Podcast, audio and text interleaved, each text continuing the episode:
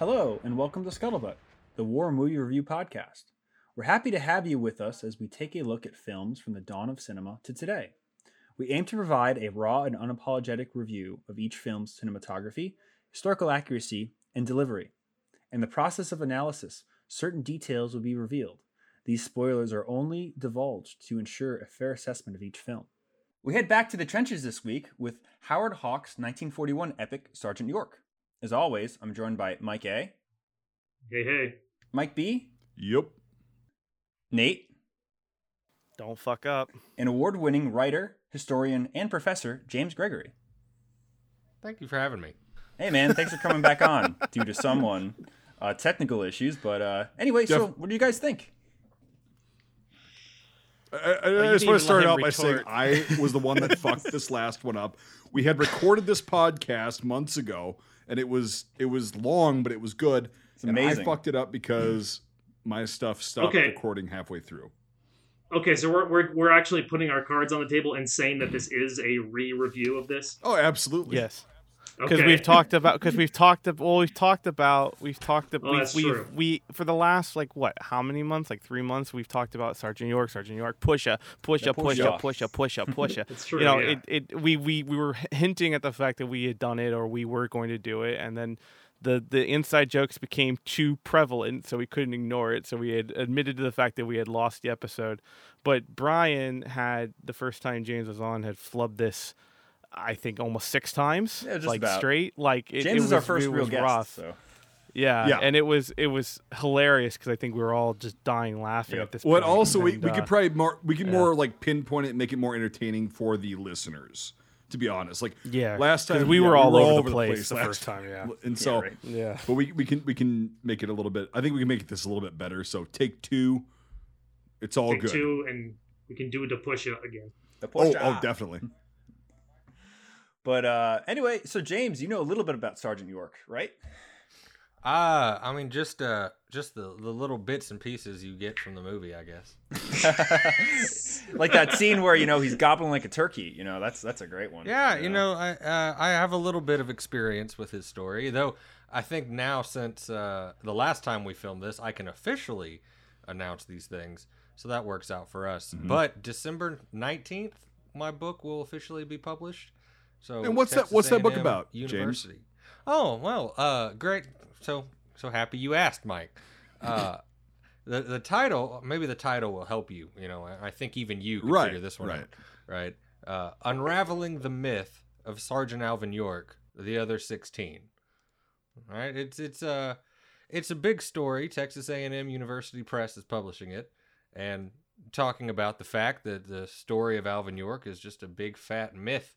There's not really much truth at all to the matter, and it's exactly why you have me here to talk about this movie that is right at the heart of my discussion. Correct. In yeah. the ex- well, that, that's is the thing that, is uh, like exactly. It's yeah. well, this It's just movie right there. invented this movie invented a lot of those myths too, right? Yeah, yeah, definitely. Or at least it cemented. Perpetuated. these I would I. I would use the Yeah, word I mean- perpetuated. yeah. Well, perpetuate would be fair enough, but I, my argument is that this movie, I mean, it cements it. Some of these things were made up by authors before the movie Mhm. in the 20s and in the 30s. And when the movie came out, it just, anything that goes on the silver screen tends to cement ideas in people's brains Right. about the true story. It's kind of like, I mean, Hacksaw Ridge, right? Yep. That whole scene of the court martial, and he never was court martialed. You know, so people that only saw the movie think, oh, he was court martialed. What a guy. But that's not what happened. It's the same thing with this movie. It they people always they qu- still quote it to me. Oh well, you're wrong. I've seen the movie, and that's not what happened. Uh, yeah, that's that's not a that's not a good argument. Um, yeah, and I've heard that one many times too. I mean, Sergeant York didn't sit on top of a mountain and God talked to him through scripture, and he just fucking. Well, that's sat the difference there between the top people and the bottomland And people. you and, know? and and that's when my eyes woke up because that's when I woke up again from watching this movie because I literally fell asleep again watching this movie because it was. Yeah, you know, it's God tells him about how great America is, you know, and how Yeah, how of course. Well- eminent domain. We must go to the Philippines. No, I the movie's great for a lot of the perspectives because you know when I when I wrote the book, I have a whole chapter dedicated to the movie, and there's a I used a lot of the archives from Warner Brothers, and there's another book, Michael Birdwell, who just passed away. His book, Celluloid Soldiers, has got a couple chapters on it. And the reality is, they made up most of these religious scenes at the beginning just to kind of make him less of a radical Christian. They wanted to temper some of his religious views, which is why you have these scenes. Uh, so there a lot of the scenes are even made up to That- try to that- make America. So he he was he was more That- of a wait, religious wait. radical. So so that that, Yeah. that tampers him down because that Yes, tampers no, the him up movie- in He's my a 10 view. to 6. No, no, no. The movie is tampered down, and that is a fact. I mean, the, the screenwriters even write about this in their letters to each other. They tampered down his religion. Okay, let, let's Right, talk a little bit about that because I don't think we talked about that before. Yeah, like, No, we didn't. No. so that's yeah, So yeah, if you would care to uh, elucidate. yeah, yeah, sure. Uh, no, the the movie uh, originally, when it was going to be made, when they finally convinced York to do it, uh, he wanted it to be more about his life and not the war. He didn't want to Right. make it more about the war, and they kept pushing him and pushing him, and they they finally convinced him that we need to talk about the war in the middle point. But he wanted it to be about his religious uh, conversion Yes. and his Bible school and the work after the war Mhm. right? But that's boring to people. so he finally gets convinced to do it. But I mean, you got to remember, he's very religious to the point of ad nauseum. I mean, he's annoyingly religious, and they they they have to temper it when doing so because uh, they kind of leave out little facts like. At least two, I know for sure, almost three, but positively twice, he tried to get out of the draft for being a conscientious objector. Right? It wasn't just one. He he got the report. They said no, and he resubmitted it. Right in the film, in the of film, it's one Return to time. sender. Yeah, It's one. Yeah. Yeah. no, he kept trying to get out of it. yeah. Um, and then the idea of him talking with Buxton and getting a leave home, no, that never happened. That was made up uh, for the movie. And his discussion with Buxton about his religion, that was made up to temper his views.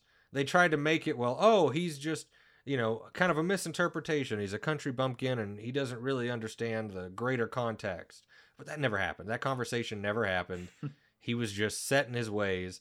And there's even discussion by some of the men that like he annoyed the shit out of him. Uh, his his religi- religiosity and uh, constant, basically uh, not wanting to be there, just really annoyed him. So yeah, the movie is actually they actually tempered it way down. So w- Um, when, when, you, when you're talking about like he didn't want to be there, like from your research, how strong was that feeling with him? I mean, pretty like I said, he got he tried to get out of it. They said no. He tried to get out Yep, of it again. Yep. They said no. So obviously strong enough to uh, push it. But since we can pause and do whatever, let me grab Michael Birdwell's book and I'll find the exact sentence. Yeah, pause. I, I might actually. Yeah, I, I did bookmark some of it for this conversation. So last Is that we just celluloid soldiers you're it. talking about?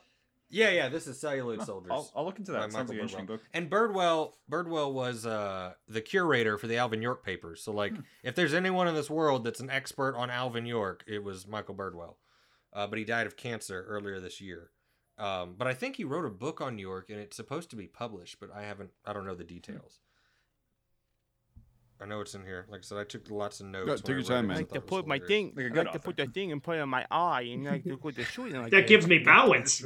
It gives me Oh, balance. So, God. but, but from what you're saying, Oh. James, though, is that in reality he was more like the sniper character in Saving Private Ryan with the religious shit Yeah. than he was like Mhm. you know how that Harry's portrayed, which is interesting. so instead of gobbling, who should have been just like Hail Mary, full of grace. Yeah, yeah, pretty much. this one's Shield for Ezekiel. Yeah. Ezekiel. Well, hey, fucking. Unfortunately, Coolio died. That's gonna date this. But uh, so you know, Amish fucking uh, paradises, you know, and everybody's. okay, wait, hold on, hold on, wait, wait, wait, wait, wait. So I want to dive into our conversation earlier today. You said you wrote Amish in Paradise. Were you being oh, absolutely totally. Because Sean serious didn't know to the me? fuck we're talking about. So Okay, so you said Amish Paradise as a, as a joke. because Sean Yeah. wouldn't understand. Yeah. Okay, okay. I was gonna say because if you actually thought he wrote Amish Paradise and not No, Gangsta I know that, Paradise, I was Nate. going to have a I'm cultured in like you know R and B, and that Sean is not. So right, yeah. Well, I like how Sean's, I think I think Gangsta's to that was- Paradise won a Grammy. Yeah, it did. It won. Yeah. It, It won did, something. yeah. Didn't I didn't know about the Yeah. Kenan and like thing though. 96. You didn't know about No. Kenan and Kel? You didn't know the whole theme song for No, that? I saw one great. I don't know that. I saw one Yeah. great thing about it though, and they were like, people don't understand how great Coolio is. He made the the most epic gangster rap ever without swearing or cussing, and no guns, no nothing. Like this generation of rappers has nothing on him. Like you know, it's very interesting. Yeah, M- M- Mike, if you look up Kenan and Kel's theme song, he's the guy in the middle doing everything on that. Jesus Christ, I used to watch Kenan and Kel. I remember So watching, it, but I don't remember the theme song. Ke- Kenan and Kel was great. Like, Oh, yeah. Okay, Yeah. I'm so glad I found that, it. Uh, I found did it so far. Uh, So if we want to, you want to start from here. Yeah, yeah, yeah, go ahead. I- Okay, I yeah, can so- do magic. Don't worry, just talk. I mean, York's religious experience in the movie was was changed quite a bit because they were afraid he was going to be too uh, religiously fanatic. So in this, like I said, Michael uh, Birdwell's book, he says that they had to handle it carefully. Um, not only the death of you know his friend or the death of his enemy and his conversion to Christianity, um, because you know for him York made the mistake of saying once in an interview that when he converted it was like being struck by lightning. So they they first had that into the script, but they started changing it. Um, York hated it. Uh, he wanted you know more things to be uh, showing his conversion, but York's religion posed other problems. Um, even though press releases informed the public that profits from the picture were earmarked for the creation of his Bible school, the religious issue would not abate because York constantly invoked God's name and assured everyone that the movie would be a testament to Christian values. And he argued that faith was essential to his story, uh, but the PCA forbade the use of God's name in motion pictures. So, uh, even the screenwriters informed Jesse Lasky, the producer, that we recognize that if York's religious attitude, real religious attitude, is included in the picture, there is great danger of his appearing to be merely a religious fanatic and thus lose heavily in audience understanding and sympathy. So now the screenwriters had to change it so he wasn't so religious.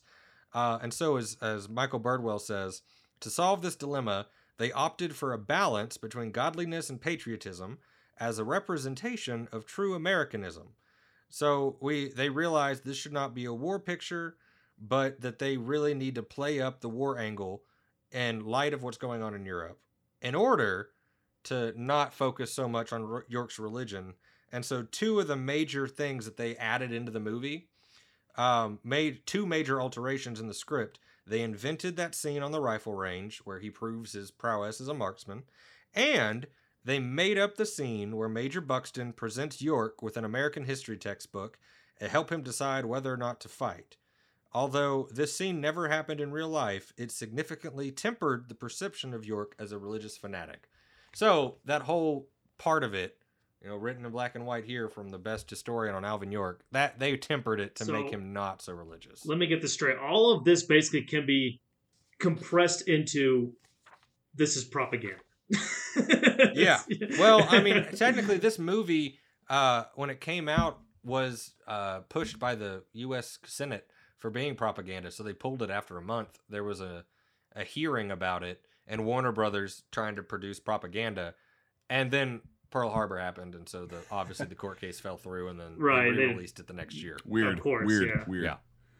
So So uh, religion is hard, but this movie is technically not as bad as he was. it's it's interesting that you bring this up because it sounds like they chose like you know a character that people knew from the First World War, like oh Sergeant York, that guy that won the Medal of Honor, Mhm. but he was a very problematic individual, and they really had to like you know make this guy that's kind of famous like fit into this mold because we're looking at it you know post forty one, post the movie, but in that Mhm. period from nineteen nineteen you know to say to twenty forty one, you know twenty two years. He's just this kind of obscure guy. Hey, he won that medal. So it's interesting how they had to be like they were talking to each other saying like, we have to fucking make this guy marketable. you know, like Well, he also Yeah. had this issue with interventionism too, Hmm. where he did he thought that we shouldn't get into the war, oh, and then. Jesse Huh. Lasky, and then they basically convinced him that we should join the war, and then he becomes a spokesperson for joining the war. But he had interven- interventionist ideas, so even at that moment, he's a figure in the public saying we shouldn't go to war. Hmm. kind of like Lindbergh. Yeah, yeah. I, I can't remember what we talked about last time in certain specific detail, but did they ever take this film and then push it for then war drive afterwards? No, so yes, buried? yes, they did. So once the war Okay. starts, they they no longer have to play the game like, oh, we're not a war movie, we're just making a true film. And actually, they went so far as to after the movie, the U.S. Army recruited in the movie theaters. So when you left, the U.S. Army gave out packets. Of, That's what I like- remember we talked yeah, about, yeah, they yeah, gave out yeah, yeah. information packets about the army in these like Alvin York souvenir folders. So As the movie was used for pure propaganda. I think it won an Oscar Yeah. too, didn't it, or something? Or, It did. Oh, Yeah. Gary Cooper did. He won uh, for best actor. Uh, so uh, we're talking about uh, you know we're, we're I'm glad how we're kind of like at first before we get into the battle stuff we're kind of just covering the actual York compared to how he is in the movie. And uh, James, one thing that's you know, and, and all you guys obviously probably notice this too is that the character of York in the film is like this you know mountain man with this uh, like Appalachian accent, and everyone in there is like that. I have to ask, uh, was the real York anything like that? No, you can go get on YouTube and watch videos of Alvin York speaking. Like for a man who didn't really have a formal education, he did not sound like a country bumpkin. I mean, he had an accent, right? But like, and by the 40s, he's practiced enough that you, when you go watch the videos, I mean, he sounds nothing like someone that comes out of you know the Appalachian Mountains. But that was actually made up when his book came out in 28. Uh, Thomas Skeyhill added in that whole uh, mountain dialect and really over overstated it. But no, that is not how York actually sounded. Uh, so even that's part of the myth Yeah, that you I, know uh, all all entails it. I um I, I actually just not too long ago I was looking up uh, you can find like uh bloopers and stuff like that from movies way the way back in like the 30s and 40s on YouTube and I was watching one of movies from the 40s and all of a sudden one of Sergeant York popped in there and it's Gary Cooper and he's doing the scene where he has like Mhm. the plow and he's talking to that guy and he just keeps flubbing up his line then finally he just goes this goddamn accent Yeah. so, Yeah. funny. so- and it never existed. It just So- it's such a weird thing to add. Right. But it's just funny that yeah, like clearly that wasn't his choice, Gary Cooper. That was like something that's like, no, York must sound this way in the movie. So that's just yeah, weird. no, it's well, and part of the people that always argue for this movie, you know, well, York was on set and he really, you know, geared the movie to where he wanted it. That's not true at all. In fact, he did have full control over it. He could veto it after the whole thing was done, but he didn't like being there. So he was never on set. York was never there. So he had no say in how the movie was made. Uh, despite some people claiming that, you know, he was there in the scene and he cried or no, he wasn't there. So it's just the uh the Warner Brothers screenwriters using uh various sources that they they thought were the best. So basically they used Tom Skeyhill's book as a source. Mm, okay. Yeah. So Weird. mo and that's where the accent comes from. That's where a lot of the conversion and the battle stuff comes from. It all comes from Thomas Skeyhill's 1928 book. Um, which that in itself was supposed to be using Alvin York's diary, but he just conveniently cut out all the uh, conscientious objecting stuff, and then all the times Alvin York lies uh, or is wrong about his own history because he wrote it later. So it, it all is just uh, you know BS built on BS built on BS, and then put on the silver screen. Well, it's a it's a very uh it's a very obvious movie of its time. You know, it's uh yeah, not a lot of uh you know not a lot of um subtleness to it. Yeah. No, not at all. That late not at all. 30s. But it, it, I mean, it is what it is. But, and I think we all agree that a lot of it, it's a boring movie until you get to the battle stuff. Which I mean, we, should, just we should get into talking the about battle stuff. into. We should get, we should get into the battle Yeah. stuff because Well, before you get into it, you got to mention your favorite character since he shows up in the the training. Right. Oh, yeah. just right, as important. Yeah, Pusha. Right. The Oh. push, yeah. Oh, yeah. Um, All pusher being put in. Yeah, so Pu- Pusher. Uh, apparently, you told me that uh, Pusher was created so Alvin York didn't look so stupid. Let me quote Michael Birdwell, right, Okay. the expert on Alvin York. Okay. Pusher depicted a non existent relationship between York and his former army comrades.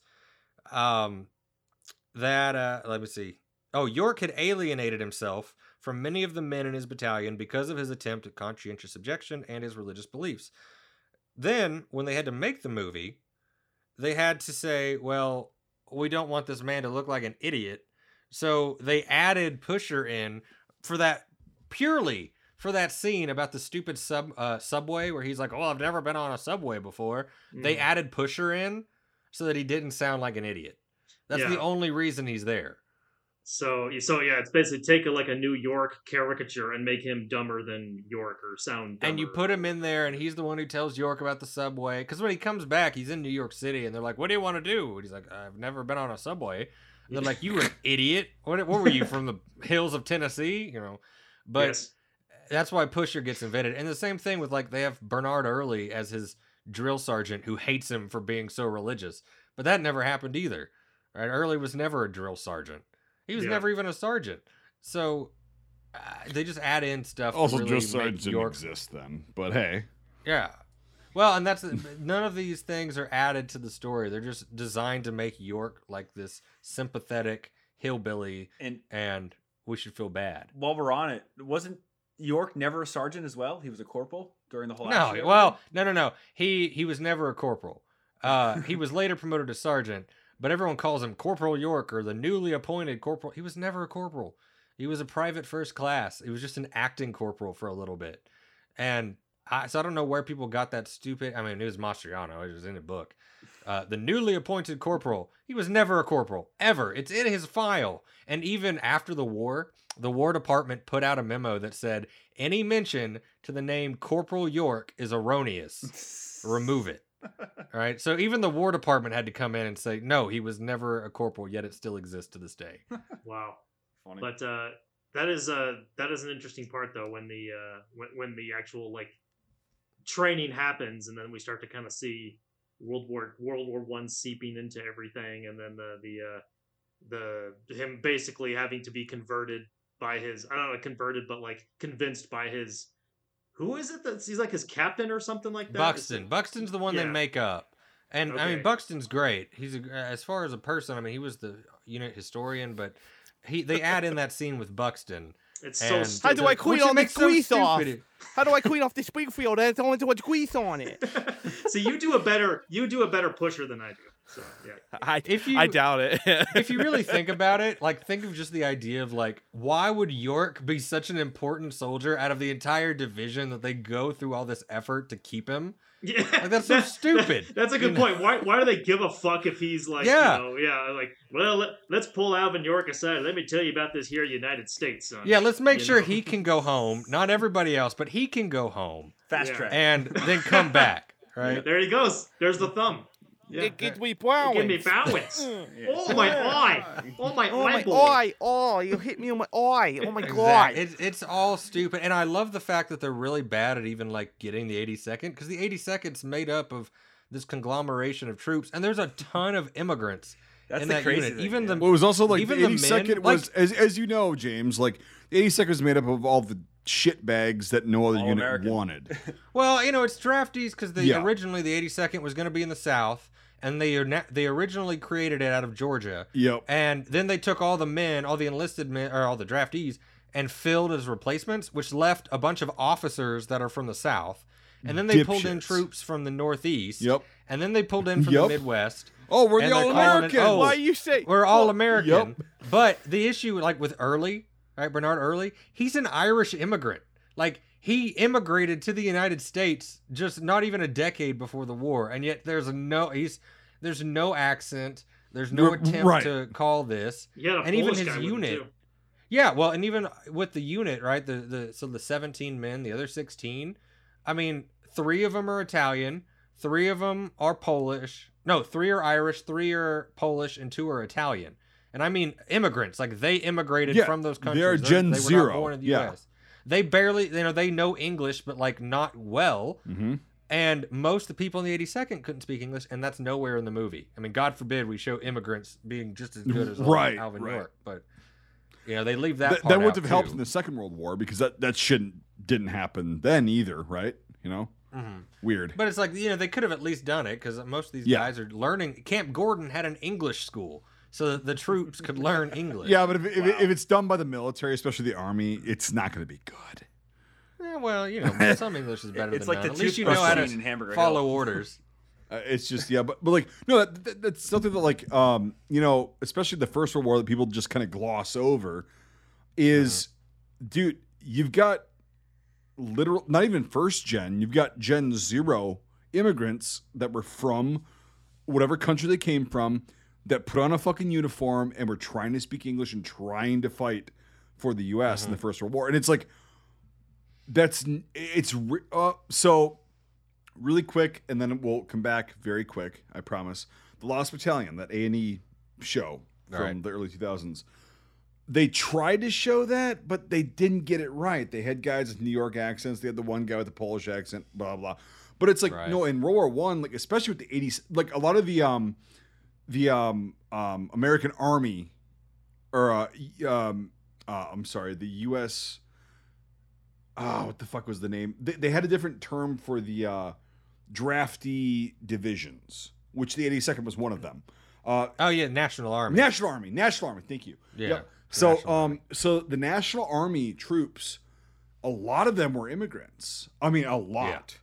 And it's not just the 82nd; it's like the fucking uh, other divisions that are around that. And you had a lot of National Guard divisions that were made from guys that were here for one or two or three generations. Blah blah blah. They were quote unquote Americans, you know. And then you get into that the, the draft, right? The National Army guys, and the 82nd was a perfect example of a division that was made up of all these draftees from all over the fucking U.S. Mostly, mm-hmm. like you just said, the Northeast. You know, because it's like you got a lot of immigrants coming in here. Okay, kind of like in the Civil War. Hey, you want to be an American? Go fight for your country. You know, kind of like that mentality. It wasn't like exactly like that, but like you know what I'm saying. It's like, and so the 82nd was like made up of guys from all the fuck over, and that's why yeah, the All American. Yeah, and you get them all, but they they don't get the representation of it. And which actually, when the when I my book passed through the publisher, that was one of the responses was this is a moment to like actually talk about the fact that these men are not you know quote unquote Americans. These are immigrants that have been marginalized in the story. Yeah, yes. all these years and left out. Yep. But I mean, the, you got to think the officers above York, they were Irish. You know, They- Right. You've got all these men that, that that just immigrated and they're on top, which is really counter to uh, York. I mean, York's their position, and it's on all the history books about kind of they're the last bastion of pure Americanism because they're like their accents closer to the British accents from the original settlers, and there's there's this big discussion on race and racism with like Alvin York and those people that come out of that area, and so to have a unit made up of all these immigrants Yeah. and and a period of like extreme nativism in the country, it's remarkable that one. I mean, it makes sense they didn't include it, but like there's a lot of dynamics happening in that unit that never Oh, get discussed. yeah, right. And that's the thing is like, so really quick before we get into the combat part of it about the movie and everything, um, do you think if that film was made today that it could be portrayed better? I think they could. I mean, if that one, if that movie had to be made today, it should not be called Sergeant York. Right, right, Right. But, but, yeah, Uh, but if it was made today, that story. I mean, they would You mean definitely PFC bring York, in right? actors. Yeah, yeah, yeah. PFC York. Uh, they would they would have to you know account for the fact that these men are Italian. Hell, there's one guy who was Native American Mhm. in the unit, uh, and he was the first of his tribe to be killed in the war because he was one of the six killed during that fight. Yep. Um, but it's like these men never get, and even in the movie, Early is the only one they mention his name. And there's one scene after they capture the prisoners where he says, uh, "Cutting, Kornacki, and uh, whoever the other name was." He says they're three men. He says their their last names. That's it. That is the entirety Yeah. of re- acknowledging Yeah. that there were other men in that patrol. that that's a good point. Yes, exactly. And, So I. I think they should, and honestly, I mean, they should make a book out of my movie. It'd make a great one. you, you, but you made, I would a movie out of your nudge, book. Nudge, Yeah, wink, wink, movie out of nudge, nudge. Make a movie. Wink, wink, nudge, nudge. But, But, I think yeah. you know it's all just built on it, and that that uh the, the the basic training scene sets that up with not only a bunch of BS, your your stupid pusher character, Yeah. uh, early being this hateful York, you idiot, you conscientious objector, go dig Yeah, a ditch, Right, right, Uh, right. But you also it sets up York as like I'm the master marksman, and he you know that whole he's at the shooting range and he hits the bullseye over and over, and he keeps licking his stupid sight, right? And it's like, oh, York's the greatest. And then he goes back to the barracks, and all the guys are like, oh, tell us how you did that. And he's like, well, I used to hunt turkeys, and then the turkeys come around, and I shoot them back. The, you hunt front. turkeys with a rifle too. Like that's that's how Yeah, you do it. and it- yeah. It's they add those scenes in; those are made up Oh, to, uh, for yeah. later. Yep. But they, in doing that, they leave out the fact that like Alvin York was not the marksman of the unit, and in fact, like uh, Percy Beardsley, he grown up in the woods, and he was a very a, a very good right? marksman. Yeah, he was from Roxbury, not that Connecticut. He grew me. up on a farm, and he he was a great marksman. And so this idea that like because York grew up in the woods, he's better right. than everybody else. Yeah. It makes no sense because he wasn't the only one, right? Well, I mean, sure, Yeah. most of these guys come from like small towns or the New York City, so they probably never held a gun before. What do you mean? Pusher was a dead eye dick on his fucking, you know, uh, subway. You know? Yeah, yeah, yeah, yeah. It's like Of course. think, think of all the So- fucking. He shot Capone when he was in the city. yeah, of course. You know, you, so you throw all these things together. You just it, you create that myth that like, oh, Alvin York is definitely the best because he's a marksman, and it's it's fair. I mean, like I don't know. I grew up in southern Oklahoma in the woods hunting all my life, and my younger brother, when he joined the Air Force, he scored absolutely perfect on his qualifications that's because we'd that grown up shooting guns. I, I'm not, not gonna make that. doesn't joke on- matter. I'm not gonna make that joke on here.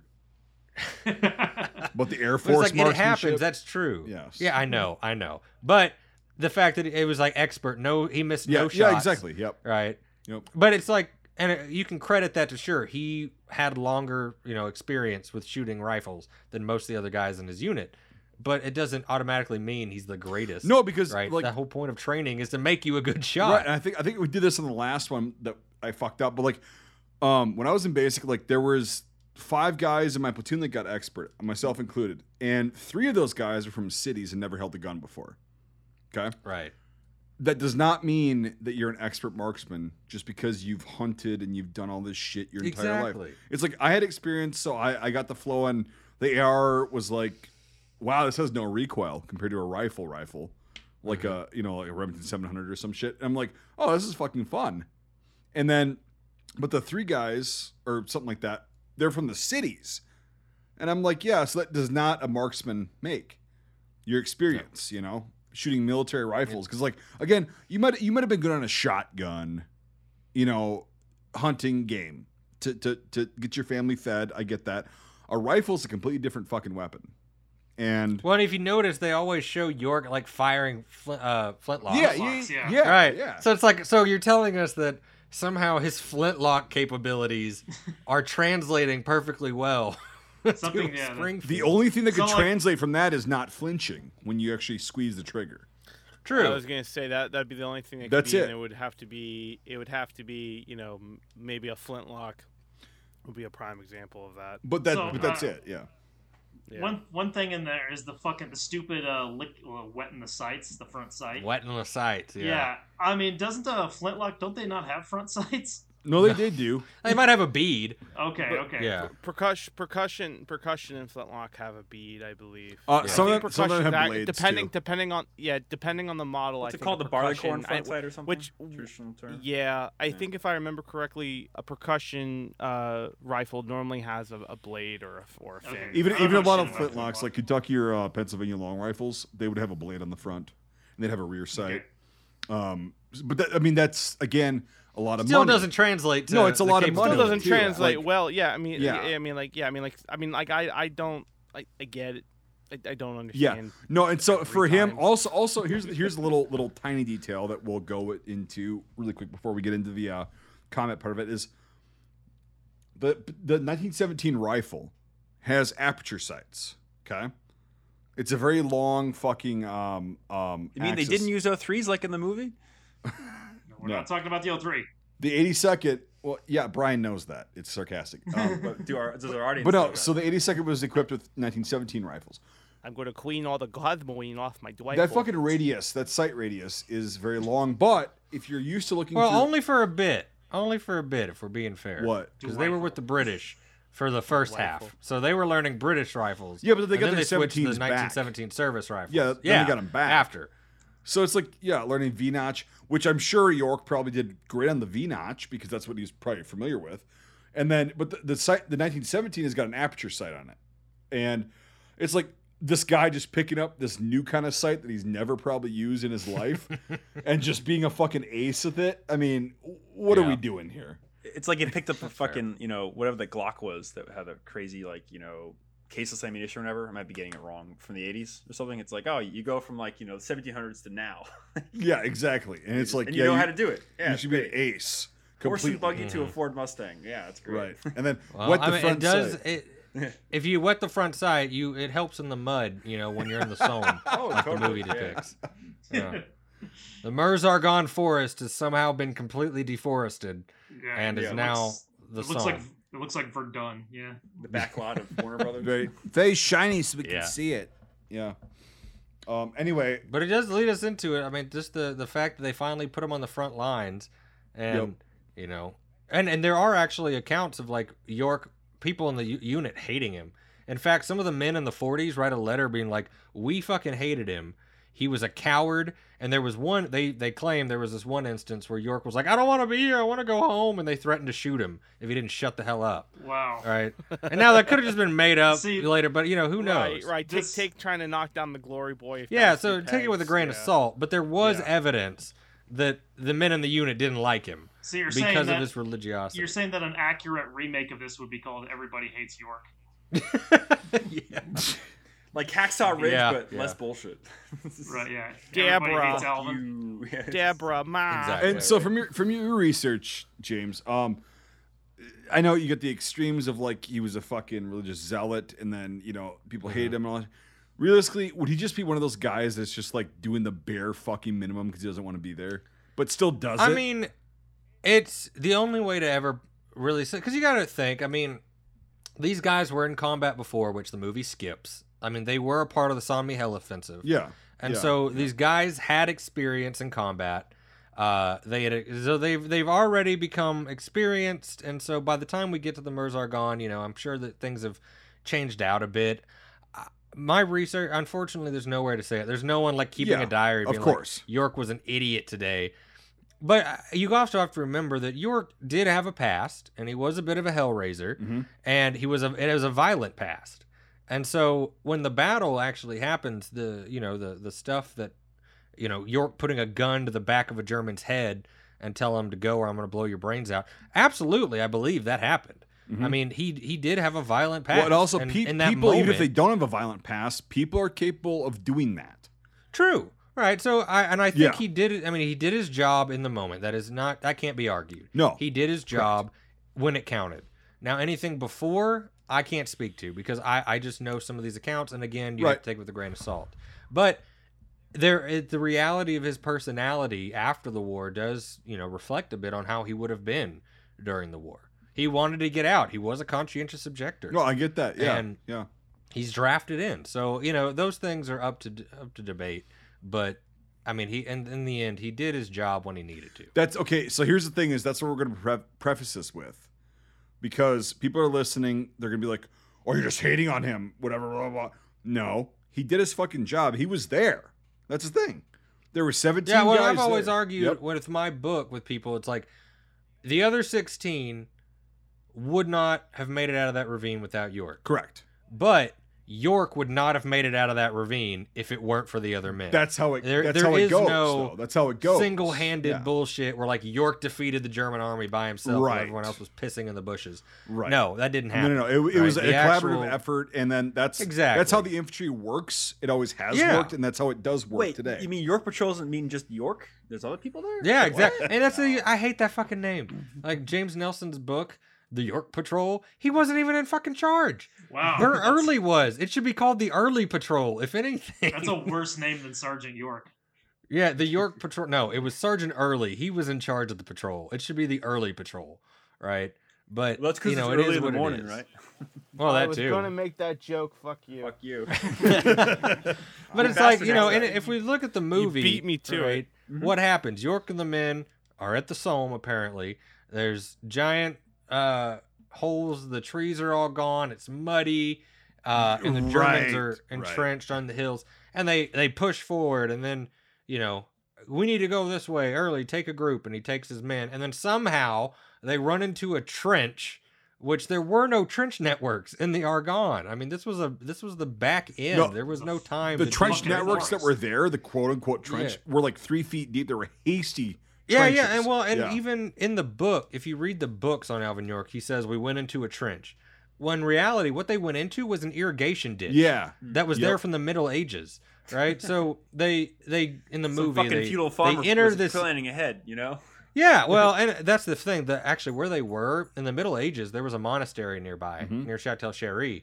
And so the ravine they went into used to be the like water source. There was a dam there. Oh, okay. Um, yeah. But on the way in, on the way in, in the movie, they're in a German trench, and all of a sudden they run into this line of Germans and Yep. hand to hand combat uh, in this trench. they beating these Germans with shovels and everything, and then they kill all the Germans and they keep moving. Of course, that never happened. It- There it was none of that. Into, it turns into all quiet on the Western Front. Yeah. Exactly. Yeah. No, that never happened. And then they move on and they get to that ravine and they just they c- and which is weird. They come over a hill and they ru- see all the Germans, right? And then they open fire on the Germans. And that's how the movie shows it. But you know, they're in a forest. Well, what actually what actually happened? Like, like walk us through, walk the listeners through what actually Okay. happened. Yeah. So if we're walking through what seen- actually happened, right? The morning of October 8th, it is foggy, it's it's rained, and the men of the 328th Regiment, 82nd Division, are about to move in or attack the German lines. And they're coming out of Chateau Chery, and after advancing a little bit, they're they're they are inundated with machine gun fire from several flanks. Their commanding officer Kirby Stewart, he gets killed and it passes to Sergeant Harry Parsons and he's like, "Well, I don't know what to do, so let's send a suicide mission." And he declares that Early should take a patrol and try to outflank these machine guns. So Early gets assigned uh, seven or sixteen other men, with York included. And the way this thing really goes, you've got acting Sergeant Early, and then you've got acting uh, Corporal uh, William Cutting, which is how he is in the movie and in the books, but his real name is Otis Merrithew. So you have acting Corporal Otis Merrithew and leading his group. You have Corporal Murray Savage leading his group, and then you have acting Corporal Alvin York leading a Chauchat squad. Right. So Alvin York has uh, three, four, no, three men with him, and two of them are ammunition bearers, and then you have Percy Beardsley carrying a show automatic rifle. Right. And so Bernie Early takes the men. They go south. They manage to get through the woods quietly using the fog as cover. They come around the hill and they get to a creek and they see two Germans at the creek and they chase them. And the Germans retreat and run back. And the Americans end up running upon a German unit who had just arrived and are eating breakfast, basically. They line up and they open fire. And in opening fire, the Germans, you know, surrender. They kill a few and they capture them. Capture about 80 or so. Line them up. Start taking their weapons away, getting them ready to go. And as Early's about to say, all right, let's get out of here, some Bavarian sappers further up the slope notice them and open fire. There were no 35 machine guns. There were no machine guns spinning around from the top of the hill. Right. There was just a squad of Bavarian sappers who were on their way to reinforce a unit, saw them lined up, open fire. And in doing so, the German prisoners all drop to the ground. Six of the Americans are killed pr- fairly quickly. Uh, Bernie Early is shot like three or four times, and he goes down. And he passes control of the unit to Otis Merrithew and says, you know, Merrithew, take over. Merrithew fires. He gets shot in the left arm, pulls out his revolver, and continues to fight. York is farthest to the right because they had a Chauchat, so they were ordered by Early to like get to a better position to watch the prisoners. And so York is in the most advan- advantageous position because he's closer to the bottom of the slope, and so they can't really see him. So he's behind a tree. Just beside him is uh, Percy Beardsley with a Chauchat, firing an automatic rifle, and there's uh 15 no there's 16 men six are killed. So there are 10 other men either watching the prisoners or fighting back. And in 15 minutes this battle's over. The uh, officer they captured at the beginning convinces the sappers on the hill to surrender and they all get them together. And then Merrithew uh, orders York to lead the column out of there and then they take the Germans and on their way out they capture a few more machine gun nests And then they go rejoin the Americans who have already advanced, right? Some of the stories say that York's actions helped save the day because it allowed them to advance. That's bullshit. The Americans had already advanced up to the point where they were in line with each other. So they get out of there, and then York, uh, as they're leading the men back, Merrithew is wounded, who's now in charge. Bernie Early is being carried on a stretcher by German prisoners. Uh, Mario Muzzi's been wounded. Per, uh, Patrick Donahue's been wounded. So they all get evacuated out, and then Alvin York just happens to be the last non-commissioned officer, even albeit an acting one, in charge, and so he gets credit for the capture of Ah. 132 Germans. Right, and that's what happens. It's no you know, as the movie, which we'll talk about now. The movie shows this man by himself capture, kill, knocking out like three machine guns and capturing all these Germans, and everyone else just pissed their pants and hid. But the reality is, you have 10 Americans engaged in a firefight in a tiny ravine, outnumbered, right? Yeah. Almost damn near 10 to 1. Yep. Right? And yet they managed to capture all these men. But York York gets the credit in the end. And and that's the truth of what And that, happened. that's where it starts. that's the start. Yeah, Yeah. and then of course everything builds on there. Yeah. But I mean that's the true battle. So now if we take that And compare it to the compare it to film. the movie. yeah, it's you get a totally different It's standard because once they make it in, yeah, once they make it into that ravine, of course, there's no trees in sight. it's, it's not a forest. they forest. make it it's into the- a- yeah, the song, forest is right, gone right, again.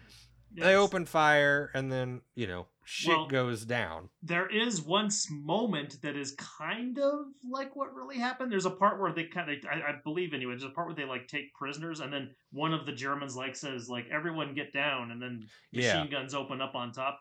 That kind of resembles the real thing in a way. Like, well, if you fast forward like five seconds after that scene, yeah, right? York's firing his rifle. He starts, and if you look in the background, they've got some of the Americans firing back. Right, that is the only moment of close to reality, which is even funnier as a mistake from the filmmakers. Because in that scene, you can see other American soldiers behind York firing their rifles, and then when they fast forward towards the end of the movie, where they do the investigation, they say, "Well, there are no other casings, so York must have been the only man firing his gun." And it's, it's like they just showed the scene of Americans firing, and now they're completely countering this. So I don't know if that was a mistake on the filmmaker part, but probably. that I mean that part even further creates that single-handed myth of Alvin York. Yeah, absolutely. But please, I want to hear your your ideas on how the battle unfolds with the turkey gobbles and all. Yeah, it's fascinating to hear the real story, and I know That's that it. it. took you a long time to piece all that together. I mean, real research takes years, you know. And Uh, that I mean, this book has been in four Thank you so years. much for presenting four that. years. Yeah, Yeah, no, You know, of course. Four years is how long Mm-hmm. I've worked on it, and even that battle, just that chapter, took at least uh, six, seven months to piece it together. Oh, I bet you know, and it's just you But- got to take all the hearsay out of it. And, and Well, James build also has back. you gotta physical remove evidence, which really helps. Yeah, well, and that's Yeah. the other thing well, is yeah. you've got, uh, you know, later down the road in 2000s, you have two teams that claim to found it. You have Douglas Mastriano, which his relic hunt should never be considered archaeology, who is basing his research on Taylor Beatty and a picture of a tree he found in the 90s. Um, because they, you know, he's he's special forces, and so the way they would have gone is this way. If you read the fucking history, it tells you how they went. And so another team led by Dr. Tom Nolan, they read the histories, they looked at the research, and the the key point between their two, Mastriano apparently believes that bodies just don't matter. And so he never considers the grave registration files. But Nolan's team did go look at the grave registration. Like, where are the bodies? If you find the bodies, you find the fight because they were buried where they fell Yeah. And his team finds the body they find evidence of the graves and it proves they were correct. So mastriano's team puts them like way the hell up here 800 meters in the wrong spot. But dr tom nolan's team goes and actually does real archaeology. They have archaeologists. They they gis every piece of material they find. Mhm. and when you lay it out on a map it fits perfectly to the battle. The bodies the the evidence of like american artifacts fit absolutely perfectly with the grave registration description of the grave Yes, locations. and and the, the And original the photos that you got casings. later. yeah, and the original photos match the terrain and the casings. Yep. They found a bunch of fired American 30 6 in that ravine, which showed there's not just York. He's not running tree to tree the Patriot style, you know, shooting from every different tree with Oh, his rifle. yeah. Right? He didn't have There like 14. M17s he set there the morning of in the fog. yeah, yeah. And, then, it's- you know, all the other men just reloaded them for him Yeah, so he could run mean, up and you mean pick he 'em didn't up. have his kids behind the other trees? Yeah, exactly. So and one, So one thing, James, Actually, it was I- his guardian angel to keep I, I know I know you've already done this before, but like describe the 1917 the 45 slugs that you guys found and analyzed. Right. So and that's the other thing with uh, you know, the story is that Mon- uh, York, when he ran out of ammo, pulled out his 45 and fired away at the Germans. And when they did the excavations, the the one there is this issue. There is an issue with the 45 casings. Um, in 1919, when they went back for the investigation, there's evidence in the early stories and the archaeology that they had like a shooting contest with Alvin York. So there's just this massive pile of like 45 and 9 millimeter casings. Uh, so, and then they found artifacts full of bullet holes. And I mean, like 45 and 9 millimeter next to each other, obviously showing there was a shooting contest. So those got mixed into the site. But the 30 6, you can prove are each other's. But anyway, when they found the 45 casings, they found 45 here, which they kind of assumed was Alvin York because there was intermixed with 30 6. And then a little bit near him, they found more 45 casings. And when they put them all together and they sent them not only to the Tennessee Bureau of Info, uh, what is it, TBI, but it's like the Tennessee Bureau of Investigation. Yep. Um, they analyzed it, did forensics, and found that they came out of different guns. And then they sent it to Douglas Scott, the historian who's famous for the Little Bighorn excavation, to the forensics there. And when he tested them, he also confirmed that these casings came out of different guns. And some of them came out of revolver, not a 1911. So it was it's proof that York wasn't the only one. And then if you do the research, you'll find accounts that Percy Beardsley says, "Yeah, my Chauchat ran out of ammo or it jammed, and so he pulled out his 45 and fired away And so alongside York." To, to make it clear for our listeners, Alvin York had a 1911. Mhm. Percy Beardsley had a 1911. Oh, Percy Beardsley had a 1911. So there, so there were only four, five men that would have had uh, sidearm. Yes, let, right? let's You've get got into Alvin that. York. Yep. Yeah, so you've got Alvin York, who was the squad leader Yep. of the Chauchat. Yep. You've got Percy Beardsley because Chauchat gunners Yep. carried a sidearm. You've got uh, Otis Merrithew because he was a uh, acting platoon Mm-hmm. leader. You have Bernard Early because he's the commanding officer, Mm-hmm. And then you've got um, Murray Savage. So we've got five men who would have had sidearms. Murray Savage dead. Bernie Early severely wounded. So we mark those two out of it. That leaves us with three options. Well, we know that Alvin York had a 1911. And then I found a photo of Percy Beardsley after the war showing off his 1911 that he carried through the war. Mhm. And you look at Al, um, Otis Merrithew's reports, he says the word revolver. He doesn't say pistol, he says revolver. Mhm. And when they did the archaeology, uh, when they did the forensics, several of them had no drag marks, which means it was fired out of a revolver because it wasn't ejected. So there's no mark Yep. from the ejection. So the evidence even proved that Otis Merrithew had a, a revolver. And so you put all that together, Alvin York was not the only 45 firing in that ravine that day. Right. So that myth goes out the door too. So not only do you have 30 6 casings found all over the site showing the locations of the different men Mhm. and proving they were in the fight, They also find you know expended stripper clips that show they had to reload. Did, did they find Then on you also Merrithew's have- Merrithew's site? Did they find the half moon clips still attached to the uh, casings? So they didn't find any half moon clips. Mm-hmm. Um, but again, the the soil and the erosion. Uh, those yeah, no, so moon tiny and steel, anyway. and the brass erodes a lot slower than steel does. Yeah. Right. So the steel, a lot of it was gone. Yeah, okay, Right. okay. So even if they had, you know, but they did find some, um, you know, eight millimeter to prove there was a Chauchat. They even found the remains of an empty Chauchat magazine. Yes, To you were- prove yeah, that- yeah, yeah. Yeah, that Mer that um, He went through at least Beardsley one did in fact. Yeah. Yeah, That was- and if it jammed or something. So that was know. something I wanted to comment because unfortunately, due to a lot of myths, you know, the Chauchat gets a bad rap. The original Chauchat in eight millimeter was amazing and it was really good. The only real issue it had was uh, me and James talked about this was that when you shot it a lot because it was basically designed off of a, a very early shotgun automatic action that I can really get into it, but long story short, there's two tubes, and one is an Mhm. inner tube, and one is an outer tube. And due to thermal dynamics and stuff, the inner tube eventually would get hot enough where it would expand and it would lock up. And on a Chauchat, it was probably about 200 to 300 rounds where this would happen. And guys would talk about these guns seizing. You'd set it against a tree, and like five minutes later, you hear clunk, and the gun would have cooled down enough where the bolt would slam home again. It's. A, I'll I'll explain So- to you. I'll explain Brian to the to the listeners. The Chauchat has a reciprocating barrel that's surrounded by a shroud of very thin sheet metal uh, to cool it down and protect it.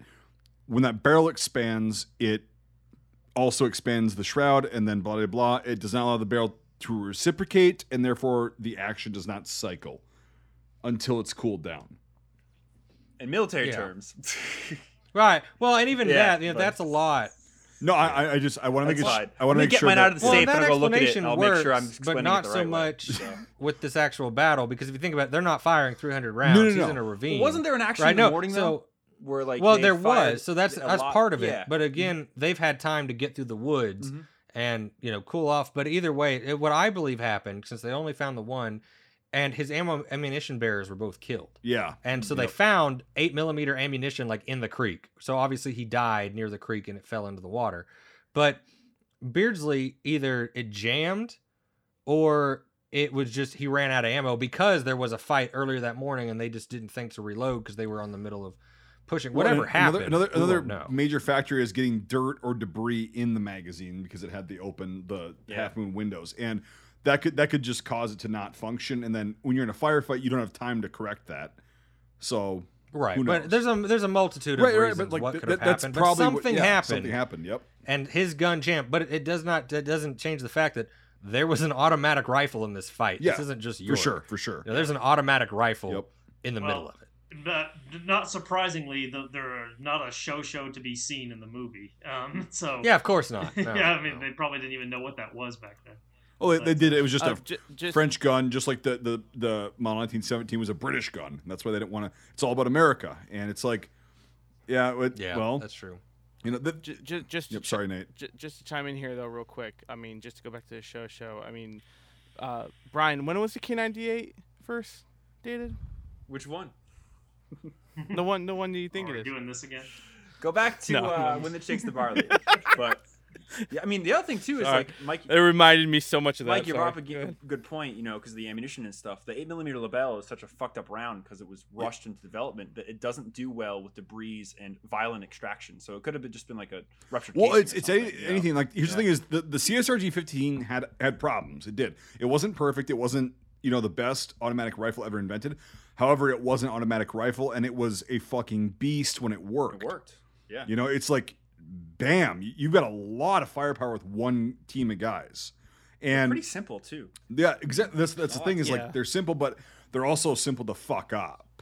And they're, Was it? Was was it? Was it? Wasn't it the ammo change that really, really? yeah, hindered they, it? they Like, tried to was they tried to the chamber to 30 out six, but that was the the 1918. myth comes yeah. from they made a version in 30 out 6 that wasn't the Oh, was blueprints awful. weren't translated correctly um, and this actually happened later in the 50s with another story with the they call it the enfield inch where they misconverted the Yep. uh, FN FALs from belgian like metric standards to imperial Europe, uh, you know, english standards and that it Mm. fucked it all up same thing happened with the uh, 1918 version 30 out 6 Chauchats basically they didn't finish machining the end of the chamber and it was rough. It was like fucking sandpaper. So it, rounds would, would you know get ripped apart and everything. And they It was also- reputation. They never, they never, they never actually adapted the bolt to take rimmed Mhm. or uh, rimless ammunition, and Yep. so it, it really the extractor fucking malfunction constantly because it couldn't pick up the next round or like you know uh, not not pick up but like extract the next round, and it was that was very very rushed, and it was not a good and, design. that, and and and that whole that whole like like you know that I would say mythology that it's a terrible you know rifle to begin with stems from a lot of that yes, uh, from from the from the I- layered development one. Because for me I'm guilty of that too. Until we really started kind of diving into World War One at the start of this and I would say maybe like two or three years ago at this point I started to realize that the Chauchat was not a terrible. No. It's a design. good gun if you use it right. yeah, Yeah. and Yeah. maintain it. It, it's just mm-hmm. Yeah. yeah. I mean, I mean, like like anything. I mean, the BAR can be a terrible weapon if it's not maintained other thing- and, and and done correctly. you The other thing too is that so they gave most of the 30 6 ones, I think, to the Marines. Yes. And the Marines showed up and they had Lewis guns, and they took all the Lewis guns away from the Marines and gave it to the Air Corps. So they were fucking pissed. And then they get this horrible piece of shit gun that was rush production and doesn't work. So what do you think the Marines are going to say about this gun that they didn't want in the first place that doesn't French work? French piece of shit. You know, Yep. fucking French. That's the has best. the that's the best name. piece of uh, Marine Corps history at the Battle of Blancmont. Was once the 36th Division showed up to relieve them, the Marines stole all their BARs and uh, gave them their Chauchats. And on the way out, the officers were told every single BAR better be returned, and they had to go back through to every single foxhole and make the Marines give back the BARs to the 36th Division. It's like a Guadalcanal. And my favorite's the like.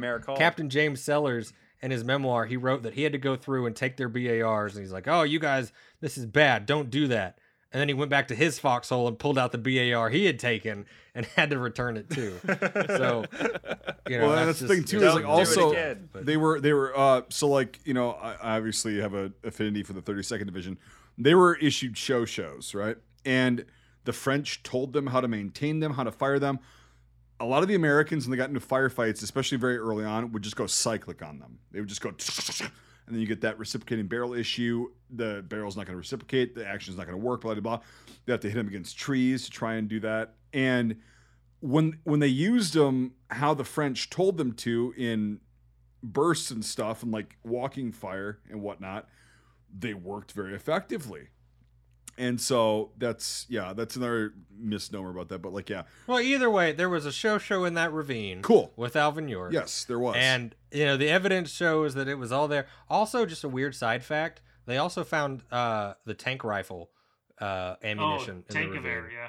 Yeah, Oh, they did yeah. find ammunition for. him. So there was one of those in that ravine too with the German. That makes sense for a sa- that was the German sniper, right? From like Battlefield One. No, um, Shooting no, at that was actually one yeah. of the uh, that would make sense for a sapper uh, unit, though. To be honest, kits. yeah, You know, they, they Yeah. should Yeah, have well, and AT. they they've they've got it. So there was a lot going on, but if we if we look at that and the reality of what they found and how the archaeology uh, matches with the research, and now look at that movie of where when that battle hits, uh, even even early in the movie, he says, uh, "York, you're the only non-commissioned officer left. Take over." And then York like runs off and goes turkey hunting in the woods. You know, as any it- good PFC just- should. yeah, and everyone else is just cowering and pissing their pants in the bushes. And York himself is one, he runs up that slope. That soil and that ravine is so loose, there is no chance in hell he ran up that oh, slope. Right. Right? He did not charge up that slope at all. And in the movie, he's running, he's diving, and he's just taking Well, them out one by one. Yeah, James, it's the it's, it's you know it's the hills of Southern California. They're you know Yeah, of course. Well, you know, gobble, gobble, gobble, and he shoots Yeah. him in the head. and and, Right. no, and, and nothing's uh, greater uh, rounds per minute than your own bolt action than sitting next to a fully loaded Maxim pointed down. Yeah, of course, right. You know, screw that. 25 Germans, He's hell, yeah. he's a marksman with it, and of course, you know, making sure you're licking your sight. That is the after it's hard dumbest to it's hard to lick the side of an, an MG08, Nate. That's why. Yeah, yeah, you know, you gotta Right, lick yeah. that a lot. So, yeah. Well, and the worst, I think, the absolute worst, because this is a myth that is just so common, is his turkey shoot, because that whole scene in the training sets up the scene in the movie where he runs out of ammo. And all of a sudden, these Germans put their bayonets and they charge his ass. And he goes, I got this. Pulls his pistol out and shoots them one at a time, back to front, and then shoots the officer in front. with a Luger. Yeah, wasn't it? Luger, yeah, and that's Yeah. because Yeah, yeah.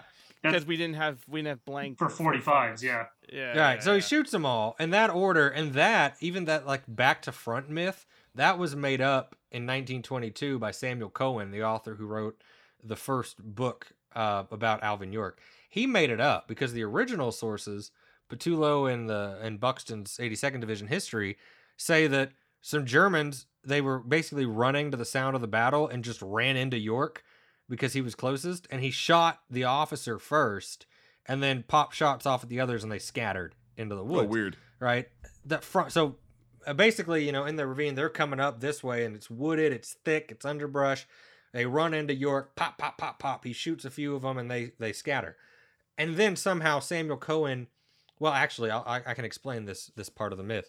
When he asked, you know, about it, the way uh, George Pattullo wrote the article, the in his article, he says that York's skill in shooting came from his turkey hunts back home. That's all he says is that York was an avid hunter and he used to do a lot of turkey shoots, and that's why York is a good shot. Fast forward to Samuel Cowan, he says, Well, turkey shoots, they say they shoot back to front. So that must mean that Alvin York shot them like turkeys and shot them back to front. So he creates that myth of this turkey shoot. And then it gets added into the 1928 book and then it gets added into the movie. But there's an article after the movie comes out where York they're interviewing York and he says the turkey shoot did not apply to that engagement. Um, Weird. And there's even a weird article where they changed it to squirrels. Like that's how he shoots squirrels back home. I didn't know that. And- Jesus. Yeah, it's a weird discussion. With my but that, that flintlock. myth, yeah, that that whole thing, uh, the the turkey shoot is a myth that just continues. It just stays. It It- continues. It's, it's it's interesting though, because didn't we didn't we do a film recently where they did the turkey gobble? Uh, yeah, yeah, yeah. Guadalcanal Diary. They, they, they said this is just like Alvin Yeah. York. Gobble, gobble, Yep. gobble. Yeah. Mhm. Was it was it that? Okay, Yeah. I couldn't remember what film it was recently, but the, the guy even went. He and did. pops he up and did as shot. a reference Yeah. because he said before he said that he said I'm just like Alvin York. Like and they did Okay, that in that- World War yeah. II. You can find news Yeah. articles of them like this. This soldier in the Pacific is the modern day Alvin York, and Yeah. they'll, they use York as a comparison throughout the war. So that makes sense for the movie. It's- but it's even just- that, I mean, that's just pure myth. That that It- turkey shoot just- never happened. It's just so funny just how something just gets latched on and then it gets perpetuated into pop culture and and and you know the culture of a country or well, it always happens. It's a or- bad game yeah. of telephone. You know, it's like yeah yeah And hell, I and as a undergrad, I wrote. No, I was a graduate student finishing my master's, and I wrote an article about dragons and elephants in medieval bestiaries. Right, that was my topic for the paper. And what I discovered was it was through translation. So if you look at like 14th century discussions on elephants, it says elephants have no kneecaps. And so they sleep leaning against trees. So the, the hunters will come out and cut the tree, and the What the elephant will try to sleep and fall over, and that's how they kill an elephant. And if you back it up, I was like, where did they get this information? So I started looking at older and older and older sources. And if you back it up all the way to Julius Caesar's uh, Gaelic Wars, in his discussion of the animals of uh, Gaul, he says that there are elk who don't have knees and they lean on trees. And so the hunters come out and they cut the wood and the elk falls over and they kill it. The next sentence says, There are bulls as big as elephants. And so somewhere in that 500 years, someone mistranslated and equated the description of the elk to that reference to an elephant. And then you end up with this weird discussion in the 1400s of elephants with no knees. So it's a bad game of telephone. One person screws up and it creates a cascade of bad information. And that's what happened with the myth. you could write a whole book about that phenomenon. Call it Mhm. like elephants with no knees or something. You know, Yeah, and it's amazing to think. And the turkey shoot is a perfect example. Even that's only 20 years. And in 20 years, you you Oh, create a myth that extends Right. even to Mastriano and uh, Nelson's York Patrol. That stupid ass turkey shoot is in those books, right? That that book came out in 2021, Didn't Mar- and yet it's there. didn't 99 years after the myth. Sorry. Yeah, Yeah. Didn't Mastriano um d- he used a photo uh and it's like the cover of his Jesus book Christ. and he says like that yeah that's that's York and it's, Yeah, I, I, what I will say is Mastriano. That's the best answer. Oh, Jesus Christ. Jesus Christ. Mastriano should never, ever, ever be used as a source for any information. Well, I guess I have to Alvin York. relearn everything book- then. That book is absolute garbage. It is full of lies and academic misconduct. Go read the news. He's all in the news right now because his PhD is being investigated for academic fraud. Whoops. His book's been pulled for academic fraud. All thanks to me. Well, he's a politician, right? So I know that yeah, they, they yeah, use a he's lot running of for governor ammunition of. Pennsylvania. He's But god. and I I reported him before that. Everyone keeps trying to claim, oh, you're just doing this because of politics. I don't give a Oh, no, shit what no. he does in Pennsylvania. Dude, before he was You know, I don't running, live there. you told me about you know that shit you were posting about that shit. So yeah, I, I, as a witness, no, it's not because of the political shit. yeah, no, I, I I did this long before This he is did it. I did it- PhD. This has nothing to do with politics. Yeah, this is Like, you know. academic work, right? But it's that exact same thing is that he continues the myth. And that, yeah, he uses a photo on the front cover which he says this is confirmed to be. And there's no evidence. He cites himself. So if you go read that article, he says it appears to be Alvin York, and then he cites himself again. So if you go back another one, he says this guy has a mustache and kind of looks like Alvin York. Therefore, this must be Alvin York. Oh, and Right. nobody had a mustache. As mustache stated in the by American myself. Forces. Yeah, stated by me. And he quotes a German document. And so I went, I even tracked down this German document had it translated. It's just his fucking article in German that was published in something like some stupid gun magazine. Like it's him. It's just him. so yeah, the uh, he's a big issue with perpetuating the myth, and There's even like I said, James Carl Nelson's book's the same. It's There's a hilarious perpetuates the myth. There's a hilarious story of fraud going on in there that uh, could be Oh, made into all a- of it, A great and- biopic or something. Yeah. perpetuation of myth throughout Polka this. And King. these authors, what it falls to is that no one bothers to check the history. They don't want to do their own research. They just want to go with.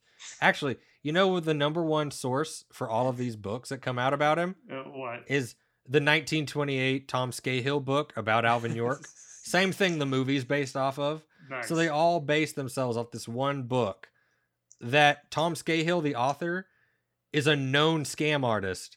And the biography, there's only there's a biography about him, and it talks about the fact that he was well known for scams. Even like Anzio, he was at Anzio because he was Australian, and then he faked blindness, and then he becomes the blind poet. Like he goes blinded at Anzio, and then he comes to America after the war, and he's miraculously healed at a or- doctor. Yeah, well, he loses his eyesight at Gallipoli, and then Oh, he's in a hospital in Egypt, becomes famous poet, and then after the and he's always wearing these glasses, sunglasses, and then after the war, when he's in America, he miraculously regains his eyesight, and now he's he's good again, and now he just goes on tour, and he's like, "Hey, Alvin York, uh, I see a good money making opportunity. Let me write a book about you." And then he just makes shit up throughout the whole thing or excludes bits and pieces and he calls it the diary of alvin york like alvin york wrote it so and it's all in the first person in that stupid mountain dialect that never existed Mountain Top. so yeah uh, i What- touched him off that's that's the one word he likes i touched him off Put Touch that. Yeah. Put that potatoes in a poke. Yeah. yeah it's all all of it is just made up but it's all using that one bad source. And it's ridiculous when we think about it now. It's like there were 16 men 17 men six were killed. So there are 11 men who survived that battle and they all of these authors only cared about one person's perspective and they ignored the 10 others. I, I, I think we went over this uh, the the first time, but did any of those guys get any type of any type of uh, I, I, want, I don't want to say accommodation. Is that the right word? Accommodation. technically or- yes Okay. Um, the investigation was a sham to get him the Medal of Honor. Everyone uses that like that's the go-to. Well, it was they did an investigation. Yeah, it was bullshit. It, it was a scam. They they had the paperwork filled out before they even went and did the investigation. So that proves it. But technically, when they did it, they uh they said none of the other men deserve awards. And it went up the chain and they changed it to none of the other men deserve the Distinguished Service Cross. And then it goes up the board again to the final commanding officer Lindsey and he says no no no one deserves any special recommendations. But then Lindsey does cite uh, five of the guys in general orders, which later uh, qualifies them for a silver star. So five of the men were later cited, um, but that was it. And then Bernard Early is cited for a DSC uh, recommendation in the 20s, and the War Department buries it because it would undermine York, and York wouldn't agree to sign it. So they buried it, and then in 1929 they got embarrassed when it came to light that they had buried it before, and so they gave Early a Distinguished Service Cross in 1929. And then fast forward to 1965 with the intervention of President Lyndon B. Johnson, Otis Merrithew, aka Cutting in the movie, is awarded a Silver Star. So, how does this pretty obscure action in a ravine in France, you know, in the Meuse-Argonne, end up turning into this huge Medal of Honor, you know, winning event. I got a free house from Tennessee now. Yeah. Like, you know, Uh, he it's a press agent. I mean, that's it. I mean, Alvin York is not remarkable. Uh, he's not remarkable at all. In fact, I'll just pull Oklahoma. The same day, October eighth, Sam Sampler uh, charges a machine gun nest, actually single handedly, and cap kills and captures the Germans, and then gets the Medal of Honor. We never talk about him. So why why did Alvin York become this this creature uh, this this big one? This creature. Uh this creature. this creation. Because creation of is what I was going for. um, and basically what I found was he he originally got the DSC. Right, fine, whatever. He got the DSC. But Duncan, his commanding officer, George Duncan, who led the 82nd Division, Duncan's reputation was shit. His commanding officer, Hunter Liggett, hated the man. Uh, if you read the diary of Hunter Liggett's aide, he would record the general's thoughts on people. And on October 8th, on the battle for Hill 223 or whatever the hill was, 123, I can't think of the, the number. Um, he writes in his diary that Duncan's an idiot and thinks he should be given a DSC for doing nothing but holding his dick and playing around all day. And he, this to- is in the times, Liggett- you know, this is the teens when people spoke properly. yeah. Well, and and his thought was that his biggest failure was Hill 223. Well, the officers they could they knew they'd lose their rank after the war because their their ranks are only wartime. And so they were all clamoring to like find something to hold their rank. And Duncan hears this story about this country bumpkin conscientious objector in his unit who got the DSC and he starts telling everyone about it and atta- basically attaches himself to York and becomes York's like press agent. He tells uh um the reporters he pulls in uh, George Pattullo and then he recommends York for the Medal of Honor based purely on York's story of what happened right and a Medal of Honor investigation you know you should think would take a week 2 weeks 3 weeks to actually be good York's Medal of Honor investigation is a total of 3 days it was recommended the Medal of Honor on Feb- February 5th and it was after our investigation, we want him to be given the Medal of Honor on February 7th. Five, six, seven, three days. Right? And so after that, Duncan puts him in the press. George Pattullo, writing for the Saturday Evening Post, the largest magazine in the country, writes The Second Elder Gives Battle. And all of a sudden, York is thrown into the limelight. Now, there are some historians that have argued about this. How do you create these heroes? And basically, the idea is York is a draftee. He's a salt of the earth kind of guy, and he beat the army at its own game, and that makes a folk hero, and that's what really pushes him. Um, most people also quote Pershing when Pershing says that Alvin York was the greatest soldier of World War One. That's not true. The actual quote says that um, many soldiers exemplify the standards of the U.S. Army. That includes um, Charles Whittlesey, Alvin York, and um, oh shit, Jim, George uh, Samuel Woodfill James Whittlesey, and Samuel Woodfill. And in Pershing's perspective, Samuel Woodfill was the greatest soldier of World War One. But Samuel Woodfill is a career military guy, and Alvin York beat the army, so Alvin York becomes the folk hero, and becoming that folk hero creates the legend, which then just spirals out of control. And and then and then to kind of go off what you said about you know how that officer then is like his press agent per Mhm. se. What other in, in your research where have you been able to find out like who really profitized from Duncan. Sergeant York? Duncan. Just Duncan by himself. So Duncan and Or- Lindsey saved their reputations, and then if after the war, when he comes home and he goes to all these like press dockets, sitting next to him on the stage is General George Duncan. He he follows York around. Duncan saves his reputation, and you know pulls in the accolades as being Alvin York's commanding officer, and so you know that could have been the end of it. But in the 1920s, when the other men start speaking out and want to be recommended, guess who's the officer at the War Department that receives the recommendations for the other men? George Duncan. And George Duncan buries it.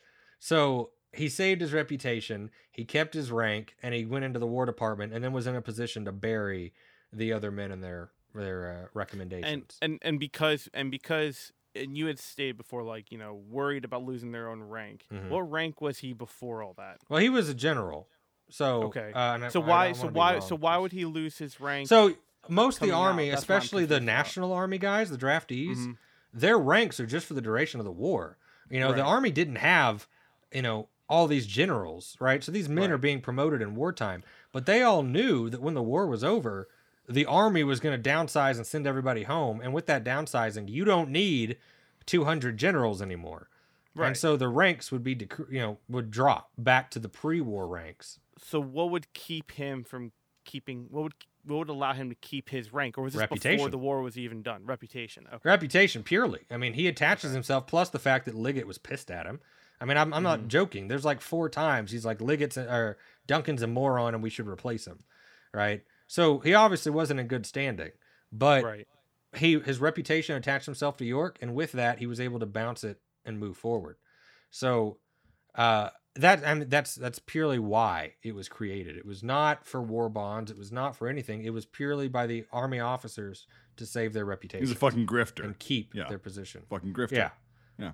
And that that's exactly what happened. And then Alvin York goes home and gets a free farm and lives in Tennessee making a Bible school, which what idiot decided it was a good idea for an uneducated guy who never made it past the eighth grade to run a school?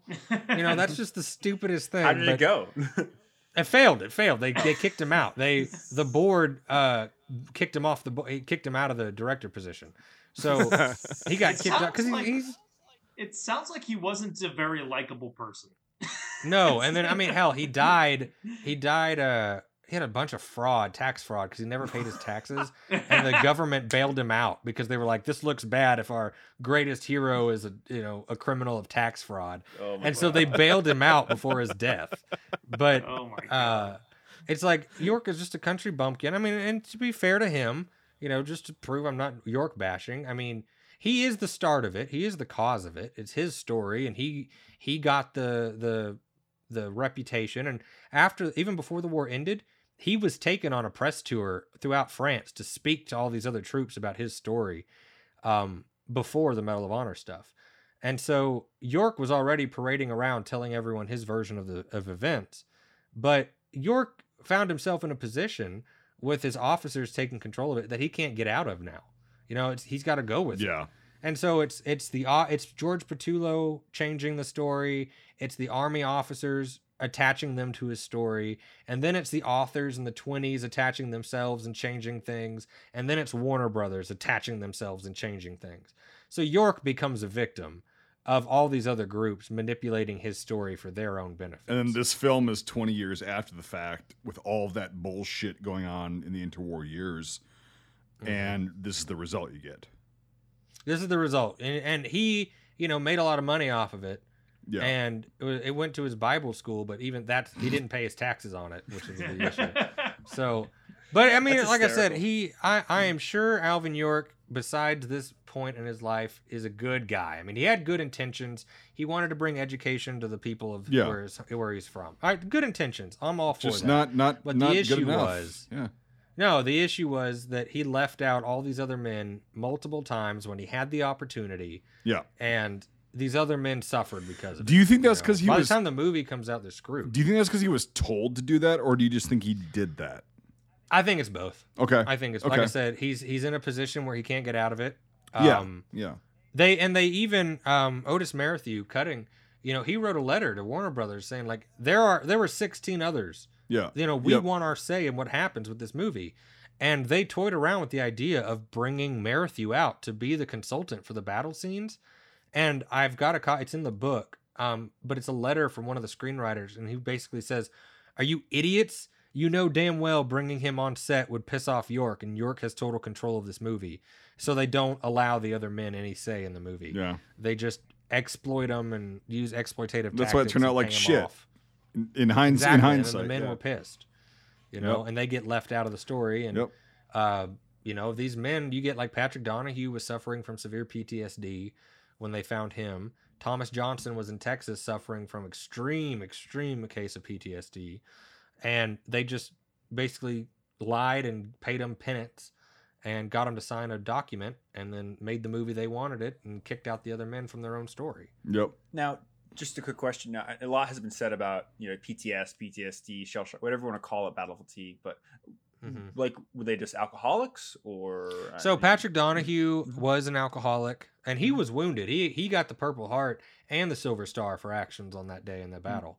Um, he was an alcoholic in the twenties or in the thirties when they found him. Um, he did get his, himself together and um, help move forward. But uh, Thomas Johnson, I mean, he was the one I could find the least amount of information on.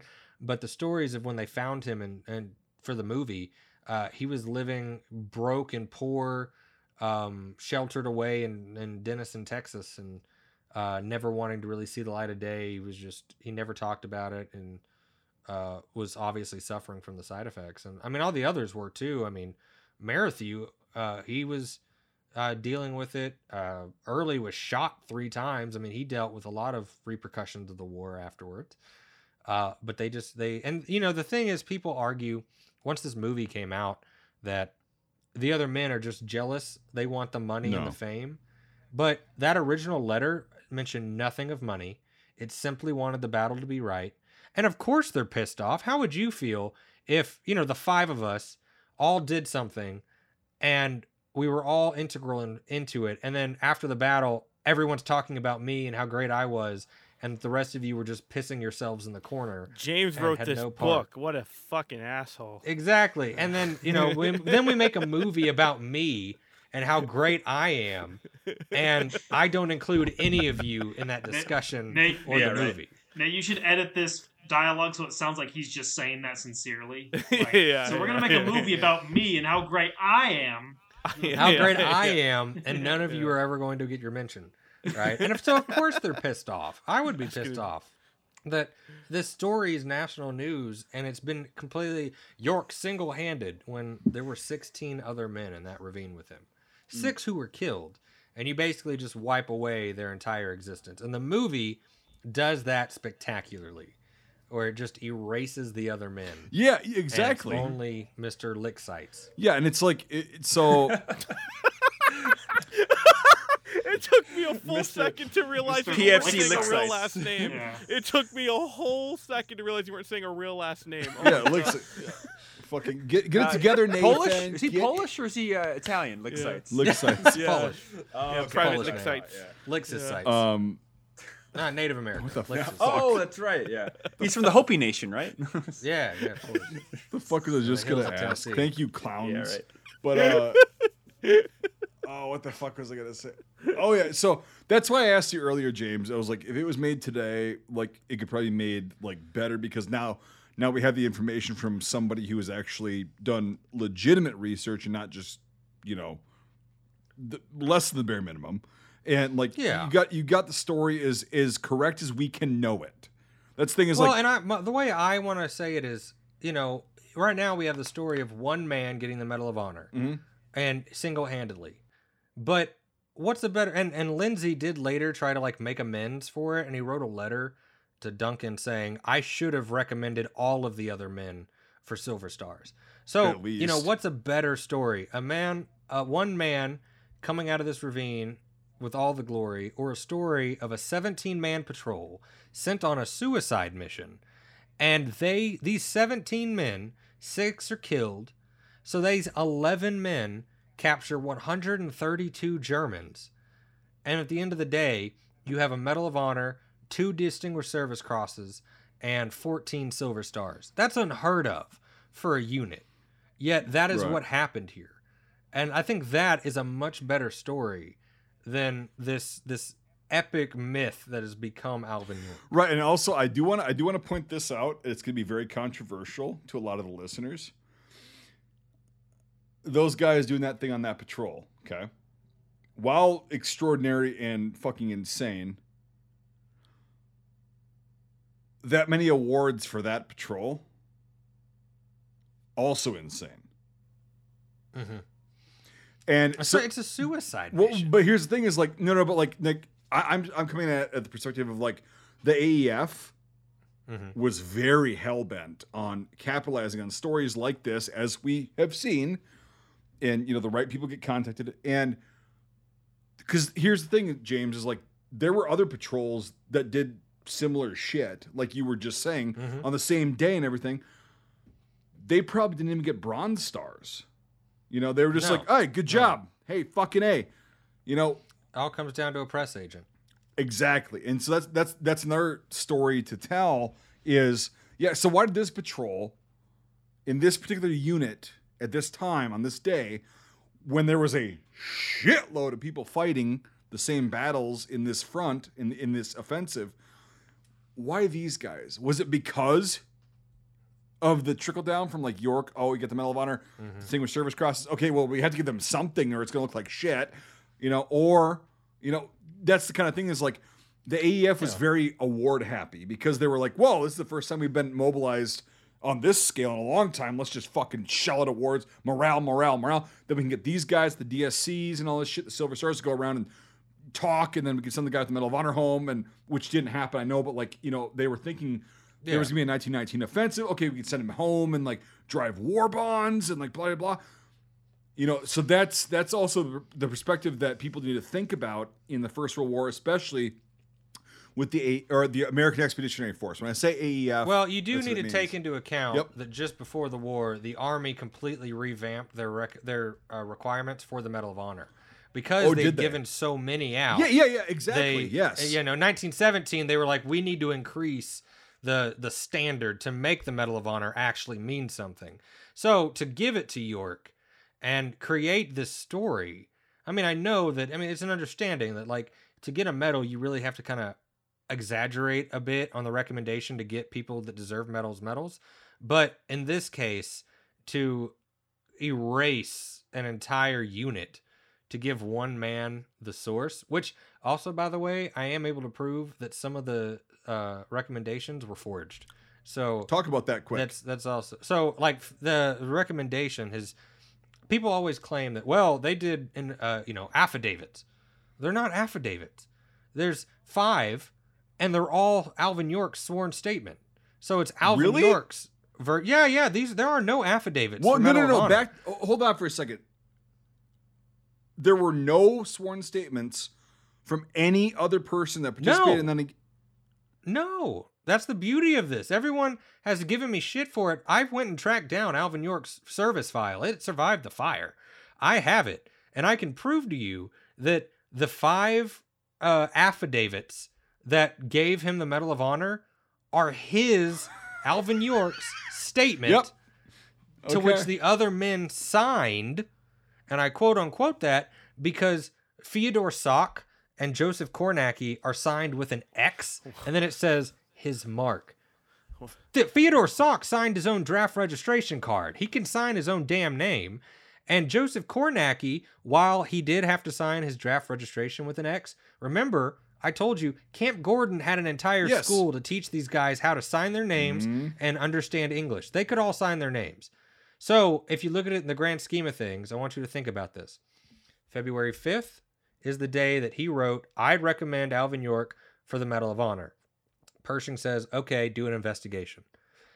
February 7th is the day they go out to the site, only taking York, by the way. They go out to the site, take York, say, York, what happened here? And York tells them what happened. And they're like, all right, cool, we, we agree. And we, we go home and we recommend him. Here's the beauty of it. When would you think the affidavits were signed if on February 7th is the day they went out there? Before that, No, no. You, you. The proper way is that you have to first go to the site and get the information to write up a statement, right? Right. You Oh, can't yeah, write a yeah, yeah, statement no, I know what you're unless Okay, you've done the investigation. I thought they'd have gotten Correct? statements beforehand before even doing the investigation. They investigation, were. right? the statements were signed Right. February That- that- 6th, see, that- which means yeah. they prepared them and then forced the other men to sign them before they even did their investigation. So they had already accepted Alvin York's story and were already determined they were going to give him the Medal of Honor. That's so the fucked. the entire investigation is a sham. That's It, fucked. it, it was and- it was purely for looks. It didn't And- actually and, exist. And if a general is pushing it, that paperwork's gonna be pushed. exactly, Fact. and it was. At what point point did they say, "Hey, you think you can hit that canteen?" Why, yes, I so can. that's the beauty of it. Pattullo does say that like one of the officers mentioned to York, "Oh, I wonder if I could make that shot," and it, he kind of alludes to a Mm-hmm. shooting competition between the 2 But then in the archaeology, when they found all of these shell casing Mm-hmm. or, or casings in the area, and then artifacts with like different size bullet holes, it's very obvious that they had set these items up for target practice uh, Yeah. while they were doing the investigation. It just sounds like a field trip. Like we got everything Exact- done, and that's what it was. It was some hey, we're on the old battlefield. You did that. you know, listening like- to York, never taking anyone else. What? Also, I should I should say this for you, Mike. They never asked Bernie Early, Otis Merrithew, or Thomas Johnson for their statements on what It's, happened. that's a complete crock of shit The officers in charge were never that's asked. that's a complete crock of shit because it's like okay, so if the standards were raised in 1917 for the Medal of Honor, right?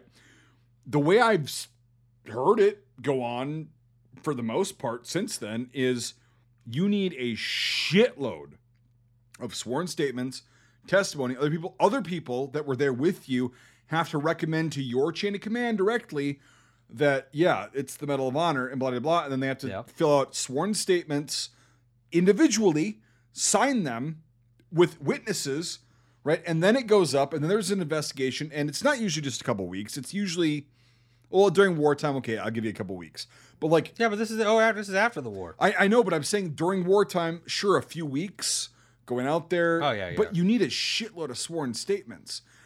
Well, it's, it's goes with back the to the fucking Silver movie. Star, dude. Like it's it's in the Yeah, Bronze well, Star. the movie shows this, right? Yeah. There's a whole scene in the movie of them doing this investigation and taking these officers with York and being like, "Oh yeah, York, you definitely did all this." You know? Yeah, yeah. And also, they drove up there. If you notice in the movie, Yeah, they drove yep, yep. into the ravine. Yeah. But anyway, they, that's in the movie. This whole investigation's in the movie, and it's obvious that they felt like people realize these affidavits aren't really correct. So two weeks after they've done their full investigation, there's another affidavit signed that's more personable that kind of gives it more like, oh, we didn't make this up. And it's signed by two men, Percy Beardsley and uh, George Wills, which Percy Beardsley ends up having like four different sworn statements for this entire thing. But the beauty of it is that these two men swore to a doc swore quote unquote to a document that they saw these things that Alvin York did. These two men were the exact opposite sides of that ravine during Oh. the engagement. They could not have seen what Alvin York did. None of even Alvin York admits that he couldn't see anyone else but the Germans during the battle because they're in thick underbrush. Right. They're in the woods. And so the fact that these men are all swearing to what York did, none of them saw anything the any other person was doing. So there's no way they could swear to what happened. But they are they are told to sign these documents and they do. It's so. mafioso style. There's But James, agenda. didn't you just watch the movie? I mean, it, it, the, movie, you know, they show a different way than what you're saying, and the movie got it right. So I don't know why you're. Yeah, well, the movies, the movies got everything. Alvin York swore to it, and of course, that Medal Medal of Honor investigation that can't be wrong. There are people, there are people that are on you know Facebook, and I, I like to you know stoke the fire every now and then, but there are people that truly believe the Medal of Honor is sacrosanct, like that. You do not question the Medal of Honor or any investigations to it. I have been in you know constant argument with these people that are like, no, how dare you question his Medal of Honor? You're now questioning the integrity of York and those army officers, and they are the utmost, and like somehow none of that should be it. That's the final say, but it's not the truth. And when you actually look into it, it's full of the fact that these are people who are greedy and are self-serving and they make up these documents and people really truly have gotten into you know heated arguments with me uh, over the fact that i even thought to question Well, that's because that's because I'm just gonna say this. I'm just gonna say this. They've never been in the military because that shit is still running rampant. And if you knew the amount of bullshit that goes down with people that deserve awards don't get them, and people that don't deserve awards and get them based on who they know, even nowadays, it it, Yeah. it, it it should surprise me more. But like, I'm sorry, Nate. I'll be done in a second. Um, it should surprise me more, but it really doesn't. And I'm just like, oh, this has been going on for over a hundred fucking years. Well, probably longer. But it's like Yeah. it's not it's it's not what you did, it's who you know and who who sees you and how they can, can benefit. benefit. fr- yeah, I was just gonna say, yep, who can how they can benefit from what you did because these fucking officers didn't have the balls to do what York did.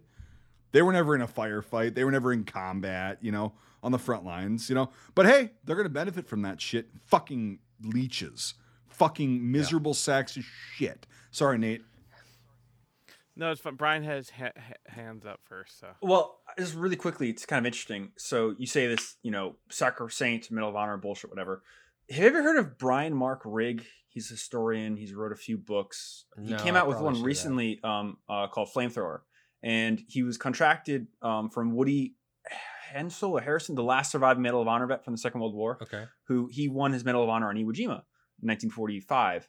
And he was like, I want to, you know, tell my away, story. he? He? did this year. So he was like, I want to tell my story. And this historian was like, fuck yeah, let's do it. He went to Iwo Jima with him. He like, he did all this stuff. And then he started doing research and he found all these horrible inconsistencies in his Medal of Honor like process. So he wrote a 500 fucking page book about it. And Woody Harrelson sued him Oh. because he was like, no. And all these people that are like, you are a Marine. You can't attack a Marine. What are Right, you saying? And he was like, this is the this is where the facts led me. I I was going to write the book, and this is where this is history. I ha- I'm a yeah, this is the truth. And you know. the same things happening. They're putting him on a cross and nailing him, and all these like guys in the 80s and 70s, like these older Marines, are like, you can't you can't take down a brother. And he's like, it's fucking facts. It is Yeah. facts. And it's just a lot of things that he talks about in his book align directly with what you're saying. And this is 26 years later. 1945. Well, I well, I was just gonna chime off of what Brian said in in, in a in a way. It's like you know, you you also have a thing where you know we have put these people up on a pedestal. You know, you are using them to to drive the war bonds. They are the American hero. They're the folk hero, American hero. You know, they are part of the pop culture and and and and the cultural as an integrity for Americans. I think specifically for World War One, World War Two, and you know specifically people who we've been able to interact while they're still alive. You know, it's hard to obviously, you know, do that with a Civil War veteran for us, you know, obviously. But, you know, World War One near the early part of our lives, we could still have that ability to interact with them. And now with World War Two on its way out, unfortunately, you know, we're hitting that same thing. And I think you have that integrity where, you know, you have uh, you know, the boomers, you know, the whole generation before before us, uh, Gen X or whatever the I can't remember which one it is but you know they they all they all had that time with World War One and World War Two vets, specifically with you know these are Medal of Honor recipients or these are these are this is the greatest generation. I completely agree with that statement, but you know at the same hmm. time, you know not everyone is you know the the golden poster boy. You know there is there is exactly what we've already said already. There is corruption. There is personal gain. There is manipulation to get an agenda. You know, whether it's the government, whether it's your own personal beliefs, whatever. There is still all that. So when you start attacking kind of like the what we consider to be the you know pinnacle heroes and the icons of what made that generation or that war or whatever, it's like people get they feel personally attacked because we have as a society have boosted them so high Yeah. and and it's it's it's very interesting what you said like you know trying to take down the let me let me rephrase that not take down to to counter the legend of sergeant york with factual evidence to say hey this has happened and people going no no there's no way there's no way there's no way sergeant york he Oh, I was the man all the time. he And taught he taught is- special children in his bible school how dare you? yeah, dare it's you not my fault. Like, and they're know. always like, "How dare you say it?" I'm like, "It's not me. It's the sources." Like, paid I'm, all like, his yeah, taxes. I'm just the mediator. like like i'm just presenting you with the facts Here's Yeah. the Like, document. it's like like I'm not making up Yeah. dates. You know, here you can. Here's the paperwork. You know, right this right shows it. if, if you can if you can give factual evidence like if you can like say here's everything which you obviously you can i feel like you're in, totally entitled to take a different take on on on a on a legend whoever Mm-hmm. it may be you know i feel like it's when people go well i just don't like him because he's christian you're like that okay yeah fuck off You know, like, things Mastriano like that, tried to know? do that. His his claim to it, if you read the first of his book, is like anyone that questions York is just a detractor that doesn't believe in God. And basically, Oh, the way they did it for all these years was like, and I wrote this in my book. I wrote this in my book. Basically, the way these authors have written this over the years is like God is the reason Alvin York accomplished this. So to question Alvin York It's is to to question question God. God. Yeah. And that has been the that has been the predominant way. Is that the preamble of his like Bible school? That's You like that's like that's like zealotry though. And, and it know, is, see, and, and that's all- and and now that's Mastriano's the worst about Yeah. it because I mean he's he's extremely religious. But it even like Pattullo's original article was if you question York, I mean York says God helped him get through it, and of course this is a different generation that are more Yes. religious, but it's still the fact that that was his statement, and so people that truly believe that, you know, more power to them. But the issue is, as a historian trying to be un, you know, as unbiased as possible, they're like, well, that's not true. I don't care what the other men say. Alvin York's had God behind him, and so he's the only source I need. And you know, if I question Alvin York, then I'm questioning. It's, it's a fallacy. to It's a fallacy. help. Ex- it is, and that's and it's unfortunate that that has been exactly uh, the way it's it's. If somebody i don't care what fucking subject you're talking about i don't care what it's about at all if somebody says if you don't believe this you a hate grandma you don't like religion you hate god you hate this group of people If you hate Sergeant York, you hate America. right right, right. you hate Exactly, america you hate you hate whatever country you're in he is America. as soon as soon as somebody opens their quote unquote argument up with that they lose they have nothing because Yeah, but once you get to that point, it's a, they, they won't deal with anyone dealing with a fallacy will never accept the the fact that they're dealing with a fallacy. No, because they've been fooled themselves. And again, like Mark Twain said, it's a lot easier to fool somebody than convince somebody that they've been fooled. And unfortunately, that's the way it is. It's like I, we, we've all talked to brainwashed people that just think a certain way. I've been brainwashed. I fucking know how it works, okay? I fucking, yeah, I bought into a lot of propaganda in my life. All those cheese curds. Well, that's not that's not propaganda. We'll talk about that later. But like, um, no, but like, I've I've brought into a bunch of shit. That's how I know when I can be on the outside looking in. I'm like, oh, you're brainwashed. And then if your argument starts with that kind of verbiage, it's like, well, then you've been brainwashed completely, and you're not actually you're not being objective. You're not. Well, and you also have to realize how deep this is. you Oh, know? exactly. The Yeah. army is so involved in this now that you've got the Alvin York State Park. You've got these people that have Yep. de- dedicated their lives to Alvin York and his story. And I've even, you know, I've had an argument. It was on Facebook with Alvin York's grandson, and met them. Uh, we His daughter and his argued over this, and I said, "Here is an interview with your grandfather." Proving that I am right, and his response was, "Well, journalists change things, so they didn't matter. It Yeah, didn't yeah, matter what- that once his you're gra- a certain their point- interview was with his grandfather, Dude, it, it, It- the yeah. journalist changed things, and what that color was is the the end of it. sky? You know, you can't convince an idiot. No, you can't, Yeah, well, it's, and so- it's not an idiot. It's just somebody that's so so set Well, in their ingrained, fucking way. yeah. Yeah. it's so ingrained that it's like, yeah, I'm guilty of it. We're all guilty of it at a you certain can't point. correct you can't correct stubbornness. But but it's like at a certain can't fix point, stupid. let's just let's just hear at least hear what somebody has to say instead of just It's like putting up they that only had wall. MG42s on Omaha Beach, right, Michael? Don't start with that, dude. But didn't you see Saving Private Ryan in the movie? I mean, they had MG42s in these big concrete bunkers. That's, that's not that far fetched, really. I mean, that's a lot of people. The only that. thing that I remember, Yeah. it was Mike. It was Mike's face, and I remember this. It was like the first time we all you. got together to talk, and it was Mike's face when he was he was telling me that he thought the story of Alvin York was for war bonds and shit, and I was like, that has nothing to do with it. And it wasn't the fact that Mike just was an idiot; it's because Mike didn't understand the the shit that I've figured out. Right? It's it's actually Yeah, but I was also willing to like hear you out. And, Yeah, like, you yeah, know, and that's the thing. that's you the were just so shocked Yeah, I was that like, the, what you thought was true Yeah, right. is is not even the case. Absolutely. it's- It's, like I, I thought that was true for many years, and it was like, okay, well, here's the thing. Now that I've heard something else, and I trust, or here's the thing, not necessarily even that. I'm just willing to hear somebody out. If what you said sounded like total bullshit and fucking whatever to me, I'd still be like, okay, I respectfully disagree with you. Like, I don't agree with that. But the way I was asking questions, and you were able to answer them with actual evidence, physical and um, well, yeah, the letters are physical evidence and uh, all that shit. That's Yeah. physical evidence.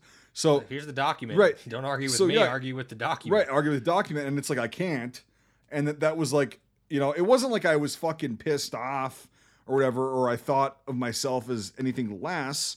It was just like, huh, that's really fucking interesting. You know, like I hadn't Yeah. thought about it that way, And so and then you went and sat in the shower and cried and ate cheese curds. in the shower. Sat in the toilet wrong for two months. You know, the crying little. I table warmed them up before I ate them. Shut the fuck up. Look, I, what I've what I've learned now is that especially with this story is that people aren't going to take my word for it. It doesn't matter how many degrees I have. It doesn't matter my background with the research. If they are so ingrained, they're never going to listen to me. And so what I plan on doing is when the book comes out, I'll self-publish a resource book and I'll just give everyone that wants every document I used, it'll be right there. You Yep. can get the book and read every single letter yourself, read every But most people document won't yourself. do that. Most people won't do that because no, they won't. bec- they won't go through that. because it's uncomfortable. Yeah, where's No, just sit Mastrianos? on- yeah. exactly. Yeah, First yeah, one is him in German, then him in Yeah. Belgium. Yeah, they're gonna they're gonna French. sit on Facebook and just tell you you're wrong, and you're gonna be like, "Well, give me." tell well, that's the thing I'm is like well, just I, 'cause, I don't just- I don't care. care. 'cause. Here's the You thing. hate America if, and you're a if somebody presents somebody with factual evidence, like actual tangible evidence, you can question the evidence, all that shit. That's fine, and you can still not believe it. But don't just turn a fucking blind eye to it. That's so retarded. No, but that that's exactly what everyone does. And I Yeah. mean, hell, one of my opening lines in the book was this book will demolish the myth of Sergeant Alvin York. And people just get mad at the word myth. Just and this is what it is. It's a myth. Well, it's and it- it's like we were saying before. It- It, does not. It does not. It does not discredit York at all because he was there. He he was in combat. He engaged in this particular firefight. No, it's just it's not true. And the movie, the Warner Brothers movie, is the moment where it turned Alvin York from a legend, just a legend, to a myth, and that's the whole point. Yep. All right. This is a. I just connected Oh, yeah, some dots, and then we'll jump website. into. Uh, we're going to go to IMFDB guys like we always do. But so last week we had on Dave Holland from Walking a Battlefield or Guadalcanal Walking a Battlefield, and we talked a lot about John Basilone at one point and stuff, and the myths of what happened. And like, if you if you listen to it or get into it, like he talks about the real battle of you know with Basilone and stuff, and it's fucking fascinating. Like he never burned his arm. Like you know that that was bullshit. He didn't burn it in the way that they said he did.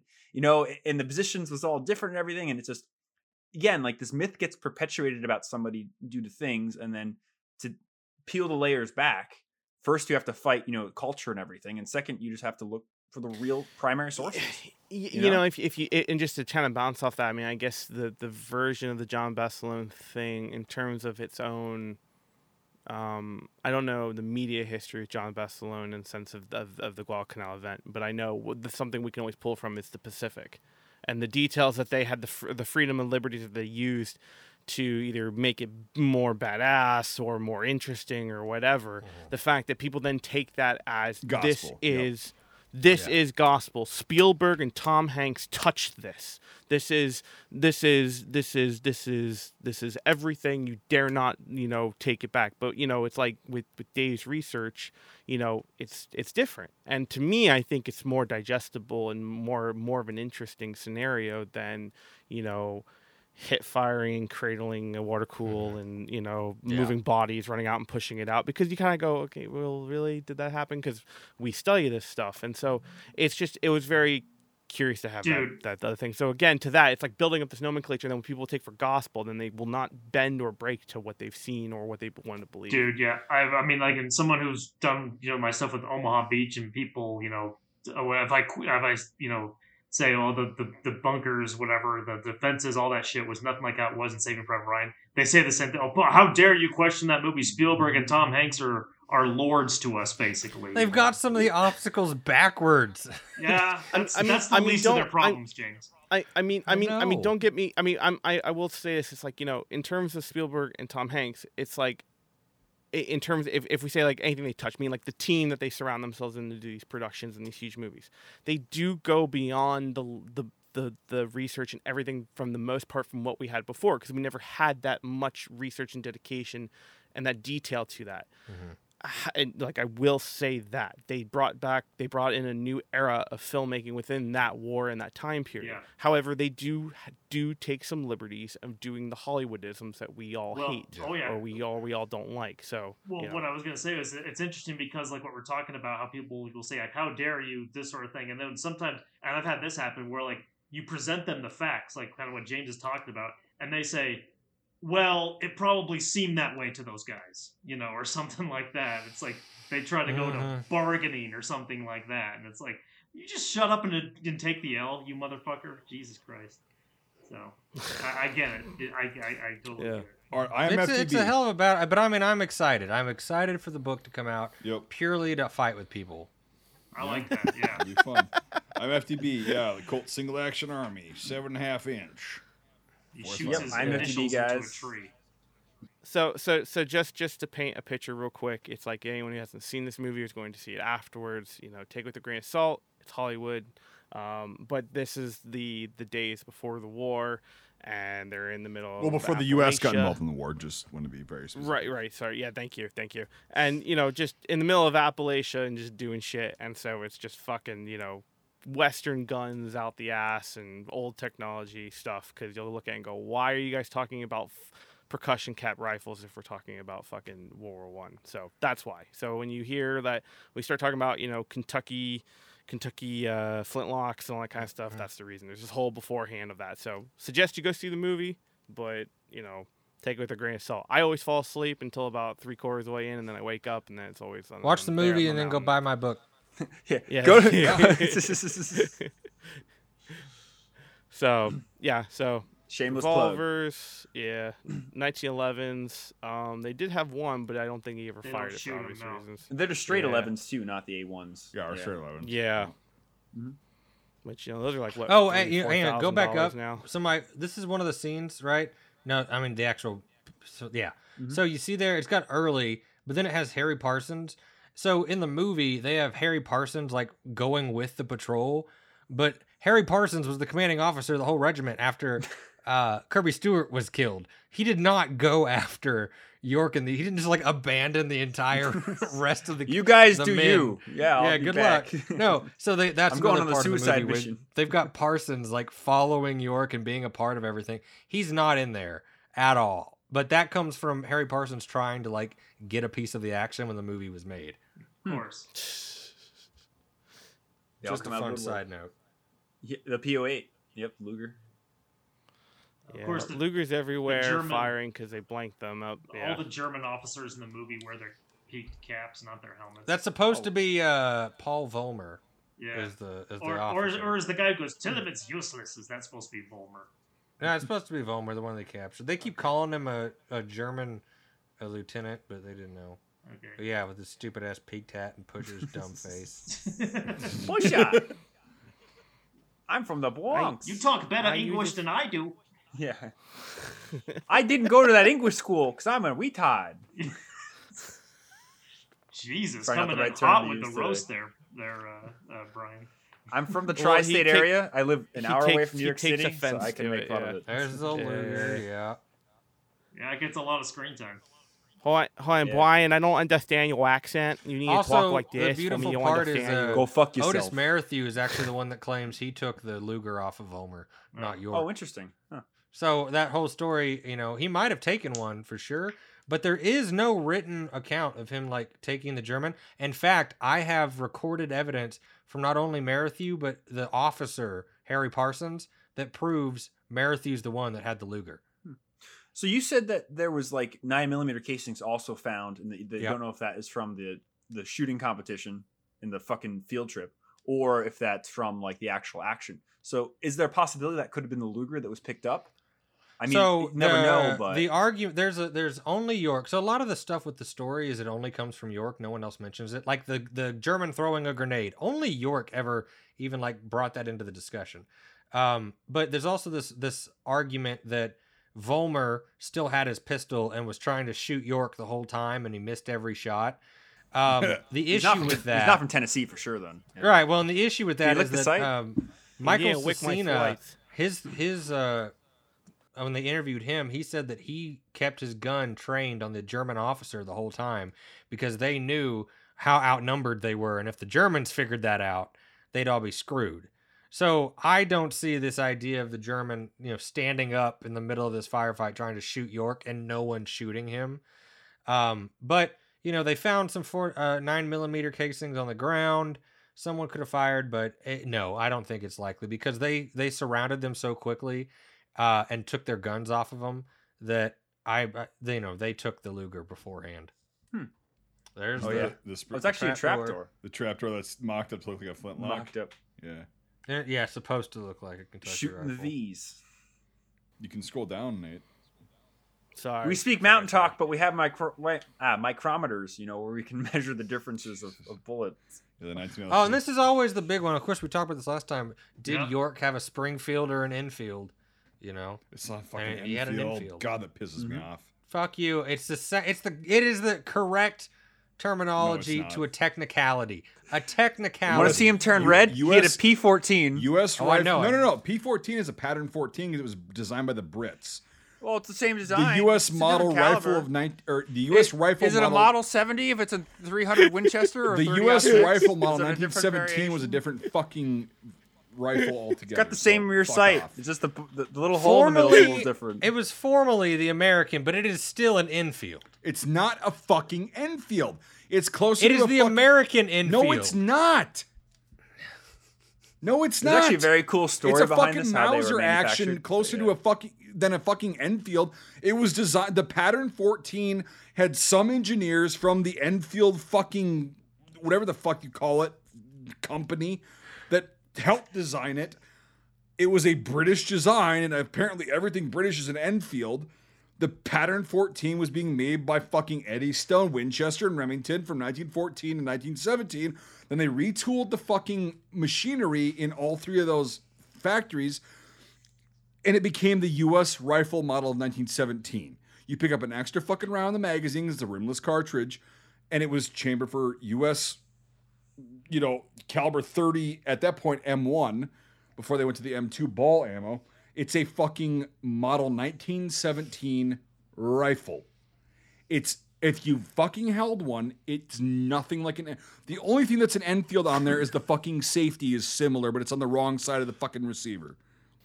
So I have a question for So you, it's a Mike. 1917 Enfield. Got it. Mike, did did they? uh Wasn't the standard practice for them to put six rounds in all the uh, the magazines because you know that was a they wanted to have an extra round because you know they're amazing.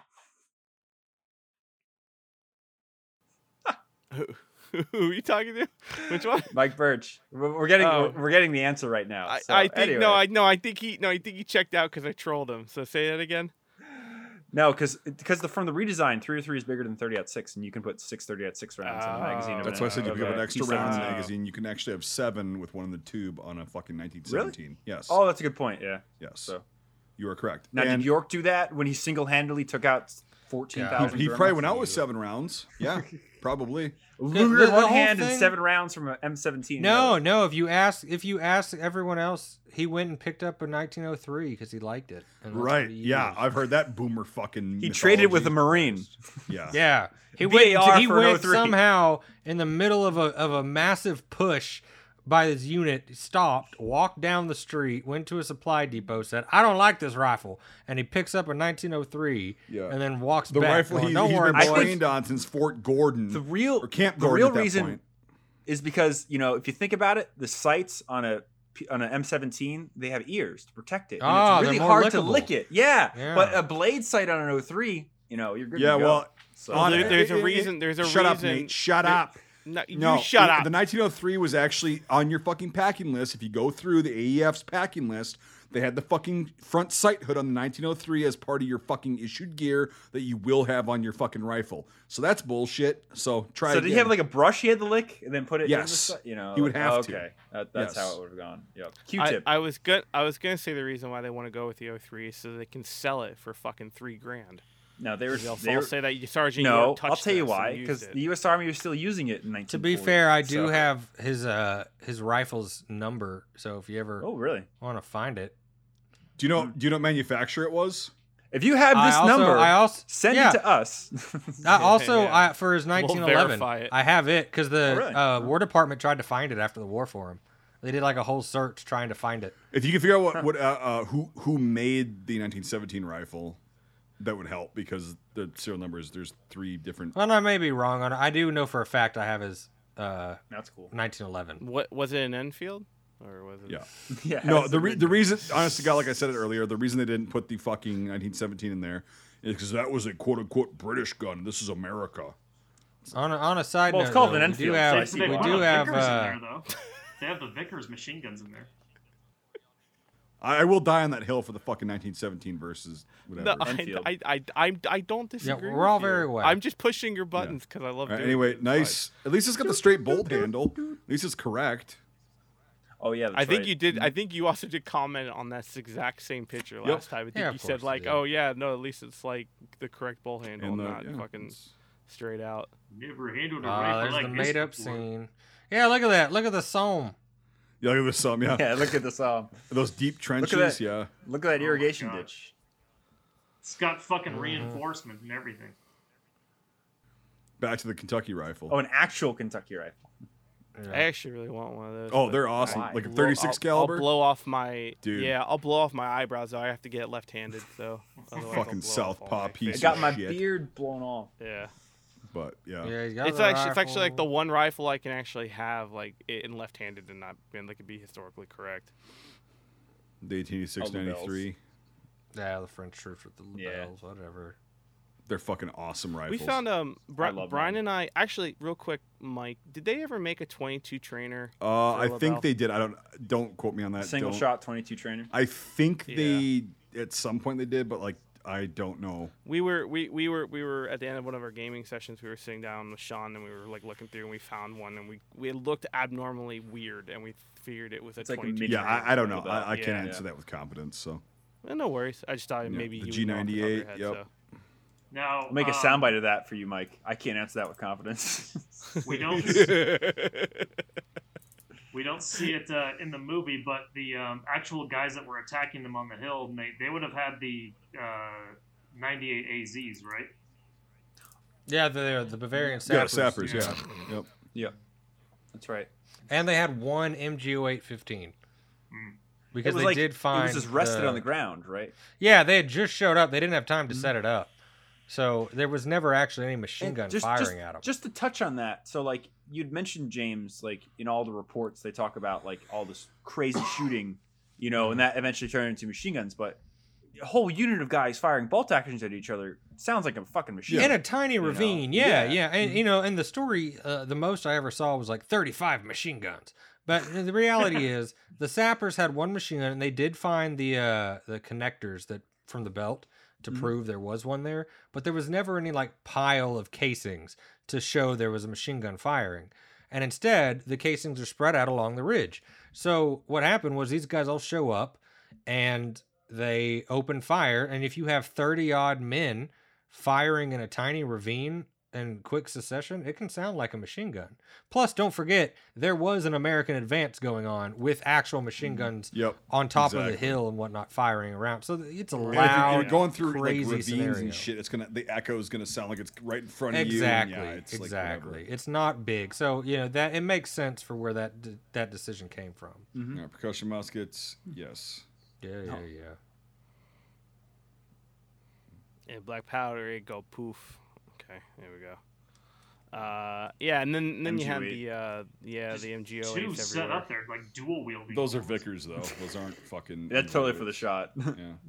Those are Vickers. Love the sleds. No, no. Why why are those Vickers and The what, fluted. what- The fluted. Uh, like uh, um, the fluted. Oh, shrub. you're right. But what about this one? They have real MG08 ends. That's that's an MGO. The barrels. But the one on the left. okay, but that Yeah. but that's Oh, the you're right, Vickers. Yeah. Yeah. Okay. Is it? Is it not just the reflection?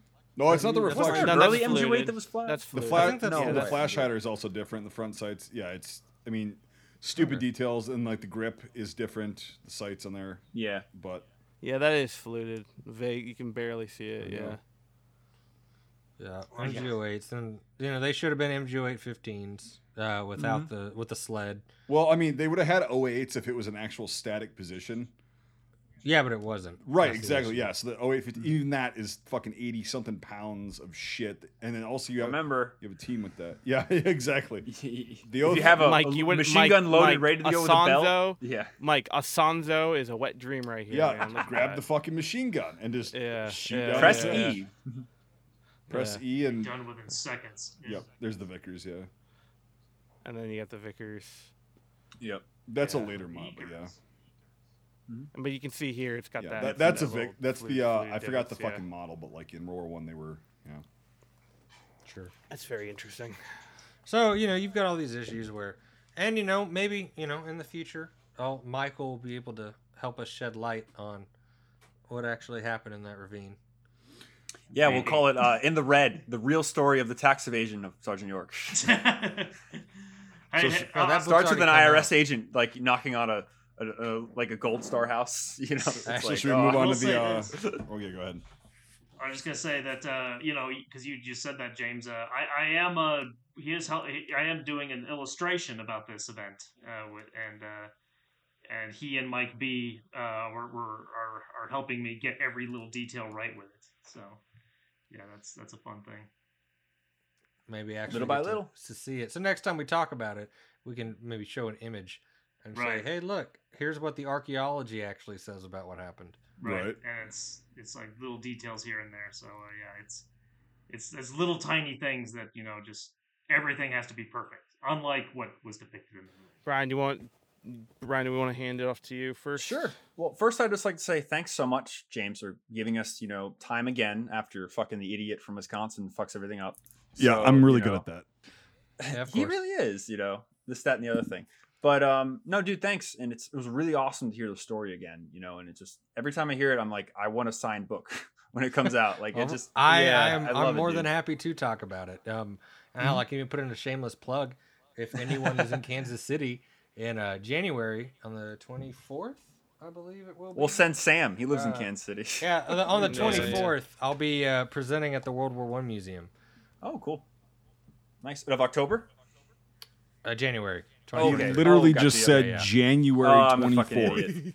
Well, I'm also fucked up because if I remember correctly, the battle occurred in October and the October 8th. coming up. Yeah. So for y'all, I don't know Yep. when y'all when when's this episode going to be published? uh, the the third of October. So yeah, next week. okay, so, so, on yeah, October that's cool. 8th, on 8 October is when I'm announcing it publicly. So Oh, cool.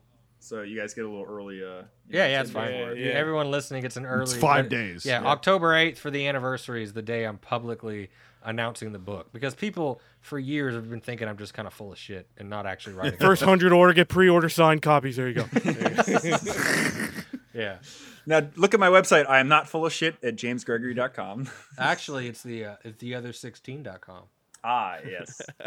but no, dude, thank you so much for joining us. And Of course. Uh, you know, th- Appreciate it. it's an interesting film, and I know that we kind of used it as a jumping off point to really get into the minutia of the real story, and that you know, the film is what it is. It's a late 30s, early 40s, you know, story about a man that did something in the First World War. You know, like James said, you know, if it wasn't for the 16 guys with York, if it wasn't for York taking the role he needed to at that time, none of them would have made it out of there. So it's a very interesting, you know, late 30s, 40s look at a, a depiction of the First World War. Um, you know, that being said, it, it's got a lot of pros, it's got a lot of cons. It's a really run of the mill movie, in my opinion, but it's worth watching for the cons, just contextualizing it, like in the Second World War and how big it was for the draft, and like how a lot of guys just watched it and were like after Pearl Harbor and really did want to join the military and things. So it's very interesting to look at that point. But long story short, I mean, I'd give this movie like a four out of ten. Like you should watch it for its historicalness, and it's good just to see how like World War One has been portrayed and on you know the silver screen. But it really is a product of its time, of misconceptions, of myths, you know, of of 22 years of lies, you know, boxed up and shoved out to the public. You know, and in a way, it's I wouldn't call it propaganda. I'd call it like the biggest misconception ever put to film. You know, and then just- boxed up again, and then shipped out even further. Yeah, literally. You know, Yeah. it's fucking crazy. So, Mr. Birch, what do you think? Yeah, like you hit a lot of the main points that I wanted to talk about, and like you know, you have to understand the historical significance of at the time this film came out. There was a war going on. We weren't involved, and it was like, okay, well, I get that and everything. And then once we got involved, like James said earlier, like then it was like, oh, I'll fucking screen this everywhere we possibly can. So I, w- I, w- I would view it as a film that was not totally based in truth that was eventually used as propaganda, blah blah blah. That's also hindsight. So at the time, it was a cool war film. You see this guy that a lot of people could relate to, but it's funny because most of their target audience would not have been able to afford to go to the fucking movies and see this, right? The relatable audience of like the, the deep south fucking, you know, working class people, they would have never known about this until they were drafted and probably saw this in a screening or whatnot in the military, but like, um, yeah, it, it just got so much wrong, and the fact that people knew that at the time irritates me. And so yeah, I'm gonna give it a three out of ten. And the reason it's not lower is because yeah, there was historical significance and people enjoyed it and whatever. But the reason it only gets three is because it just fueled the flames of the myth around this entire story for generations to come. And I know that's a hindsight approach of looking at it, but like again, like you said, the, the film itself is really mediocre. Like they didn't really put a lot of effort into the production, in my opinion. They could have, maybe they did, but it doesn't come across as similar films from the time. But um, yeah, so three out of ten. Who do you pass the talking pillow to? Oh, uh, Mike A. Yeah, um, I mean, it's kind of like what else needs to be said at this point. But no, obviously, like I feel the same when it comes to these points. I always, when it comes to when it comes to this and a lot of these older war movies, it's it's you know it's an it's an academic experience. It's not really like you know I'm not rating the movie based on really the quality of the movie. I'm rating the movie based on what I kind of learn about the time period in which it was made and you know what it all means and stuff like that. That's all interesting the actual movie itself, yeah, it has a bunch of horseshit in it that's just you know dated and uh, not uh, not something I would consider you know uh, quality. And obviously, what it did for you know we we're talking about the propaganda and the fact that it just basically twisted more facts into myths. Um, I probably I, I do have to say there is some like element to it that's like funny to me because of how dated and uh, you know ridiculous a lot of it is. So I don't know. I, I think I'm also going to give it a three out of ten. Decent, uh, Mr. Nate. Um, yeah. I mean, I remember. You know, I think I'm the only one who has actually like sat down and like fallen asleep twice to this movie. you um, make that um, sound like that was hard to do. Well, no, sleeping was not hard to do. Watching it was hard to do. Um, but I mean, you know, it, again, it's like you always have to put these these films in their own box, and you have to figure out, you know, okay, when did it come out? What what is surrounding? What's the time period? What's the angle? That kind of stuff.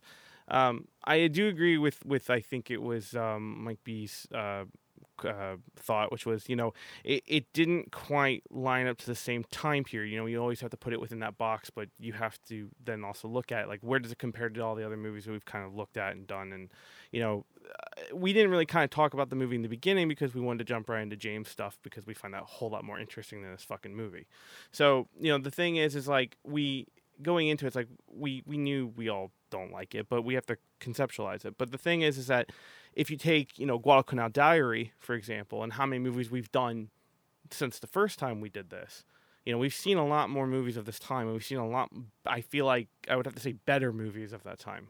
You know, movies that really did emphasize, you know, more character, more stuff, and yet still had a propaganda esque kind of feel to it. You know, Guadalcanal Diaries are very much of that. I know it's three years different, and a lot has changed, I think. No, two years difference. I know a lot has changed within those two years, even when the movie was made.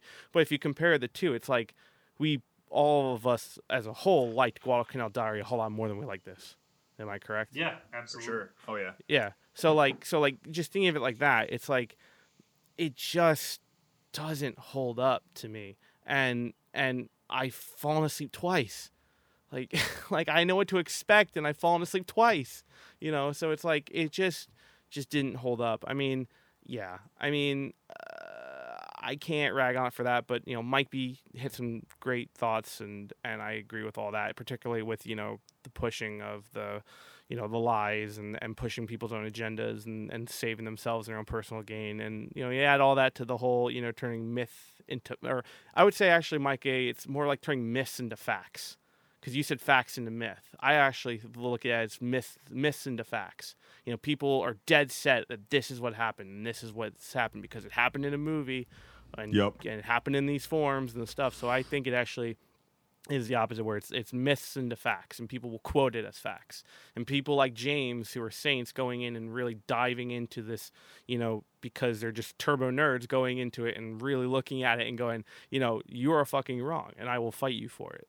And i think you know those people are, are need to be commended more uh, as as these things have kind of being brought to light. It doesn't take away what people have done. You know sergeant york uh, sorry, PFC York was in World War One. We can't take that away from him, but you know we can fight the fact that maybe he was given a leg up post war. You know, and and we need to you know kind of re- we want those facts to come to light, and I think that's Post-war. more important than that.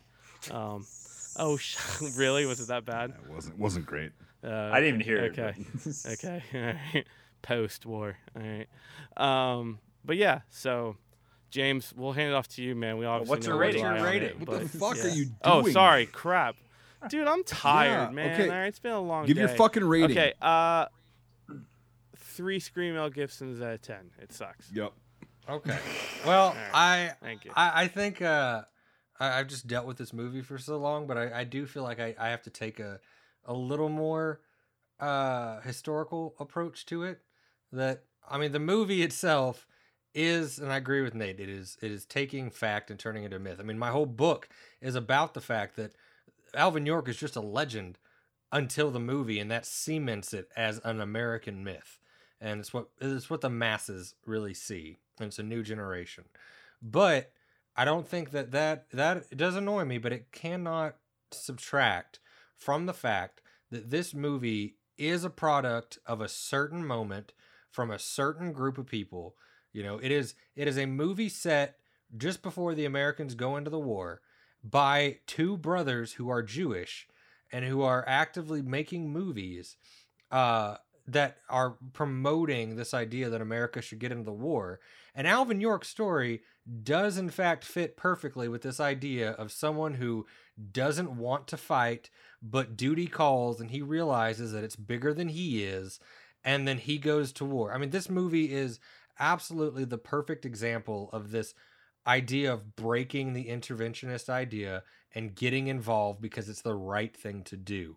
And I, the movie itself does do that. I mean, even the Senate pulled it for being propaganda. But th- I mean, so for this purely for just the role this eh, movie had, it may not be the best. It doesn't compare to you know any of the movies of the time, but for what it did and what it inspired, I I purely think this movie does hold up to its merits, and it is even on whatever the list is for like significant movies of history. It's on the list, and it's for a good reason. It's not because it tells the true story of Alvin York, but because it does something in that historical moment to get people behind the war, to get people involved. And so if I take that, I would have to say, you know, it's like a five or a six out of ten, just purely Pick one. For what it six. It's a six. Okay. But that is purely from the standpoint of how significant Yeah. it actually was historically. Now, content, I'm giving it a one. It's a one out of 10 for the content. All right. It is nowhere near the truth. But we're not here to determine, you know, what Yeah. the truth was. That movie, that was just a consequence of the film, Mhm. right? Everyone believing a new myth, that's a consequence. It's it's collateral damage. But the reality is that film was designed for a specific purpose and it accomplished that purpose very well. Uh, very well spoken. So, putting all of our scores into the computer that will tell us when the Vietnam War will end, we get a score of 3.8. So, you know, I mean, you It only because of James. Hyena Road. I'm glad Yeah. to help that point eight. That's what Uh, I'm I'd, I'd rather watch this for 24 hours straight than Hyena Road ever again. Like, Yes. you know, I Bring it say back to that piece but- of shit. Yeah. Oh I would rather God. pound my nuts flat with a wooden mallet. hey, that's my All right. soundbite. Yeah, then. well, that's I'm stealing it for that movie only. That's that's where I stand on that movie. Yeah. It was Uh, bad. God, that movie sucked ass. But this is a very interesting film, like James said, you know, and I touched on a little bit. Just putting it in its time. That's the biggest thing I've learned about this podcast. It's so easy to tear shit apart if you don't understand it. You know, and when you put it in its place, you're like, you can still tear it apart, but you get it. You know, you get the full picture that people do things for a certain reason. You know, so That's why I say these older ones are an academic experience. You know. Yeah, Yeah. very much so. And it's interesting to see like, you know, where the point of really in the late 40s, like we were talked about in the fixed bayonets episode, like Like that's where war movies really became what they are today. You know, beforehand it was just like the story that he also goes and does this. Like, you know, Alvin York wanted to just tell his religious Bible thumper story, and it's like nobody's gonna watch that. so they had to, you know, convince him and everything. But uh no, it's uh awesome. So again, uh James, you want to say uh where people can, you know, find you and your website and stuff? You have a Facebook page too, if I remember correctly. Yeah, sure. I mean, I, I have a Facebook page, but there's also a Facebook page for the other 16.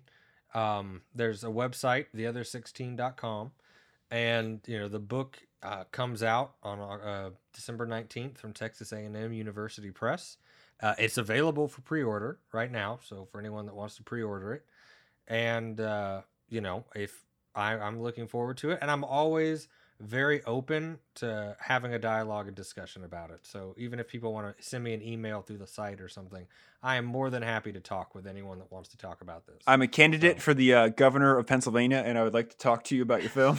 It, it, it almost we sounded, used to talk. it almost sounded like you were you were egging people on there, James. Like, yeah, come on, come on. I mean, look, No, that's the not. beauty of it. If you do if you do good research, the beauty is you're never wrong because I can back everything I yeah, say. that's why. Like, yeah, you it's know? like you know, I, I And and if he can't, he'll admit it. Yeah, and if you if you, You get know- me, if you like, if you pull out a document signed by sixteen men saying, "Hey, Alvin York was a great dude and he did everything, and we're we all lied," okay, fine, you have a document, we're good. But until then, we my know that's not documents going are to king. happen. I, I couldn't I couldn't agree with you more because I used to hate this until I started like making films and stuff. But it's like unless you've been there and done it, you've done four fucking years of research. Like you can be smug about it. You can be like, Yeah. I have the facts and I can back Well, everything. also up he, I he had a discussion with bullshit us. and hearsay, He had you a know? discussion with us, and we asked him questions. He didn't get hostile, and he's just like, "No, no, here, blew here- me the here's what fuck actually away. happened." And like, it's holy not shit. me. You know, Right. that's the end. It's not me. I'm mm. just the mediator. A Oh, yeah. historian is a mediator between the document and the reality. It's not me you're I'm arguing. definitely not a with. historian then. You're arguing with the doc. You, you're mad about calling him Corporal York. Don't argue with me. Argue with the War Department. Right here's the document. right, this is not this is not me like just saying Alvin No, it's all York good. is not a I'm. I'm just is telling people that official. if they if they want to hit you up, like it's not going to be a fucking battle. You'll just answer any questions. Yeah, they no, have. please. I want to, Yeah. I, and that's why I'm releasing Yep. the source book, So. that everyone can even double check my work. We got to make a movie of PhDs fighting each other over academic. Well, he- he's a PhD candidate. Don't fucking agree. Oh, I'm sorry. I'm don't sorry. don't don't six go that fucking Give far. me six months, and the next time you have me on here, Doctor Gregory can tell Fucking- you to suck it. Your title's long enough, dude. Holy fuck! Like, God damn it! yeah, But you've well, it you did it awesome, right this so. time. We'll put that in a Hey. film. I mean, to be fair, Nate. To be fair, you did get uh, Brian's recording from the last one, so you can still insert You know, he's that gonna whole do that. section of him fucking up the intro. I was already going to do that. Don't worry. I love you too, Nate. I have everyone but Mike B laughing, and go. I can So make it work. We can Yeah. we can definitely insert that. Oh that yeah, was no, what is like, my- that was good. That was going to be the top. just the One of my constant, the heard it at this constant point, fuck yeah. ups. I'm just I have a my book head. of like Nate's quotes, and the first one I love is "Don't piss off the editor."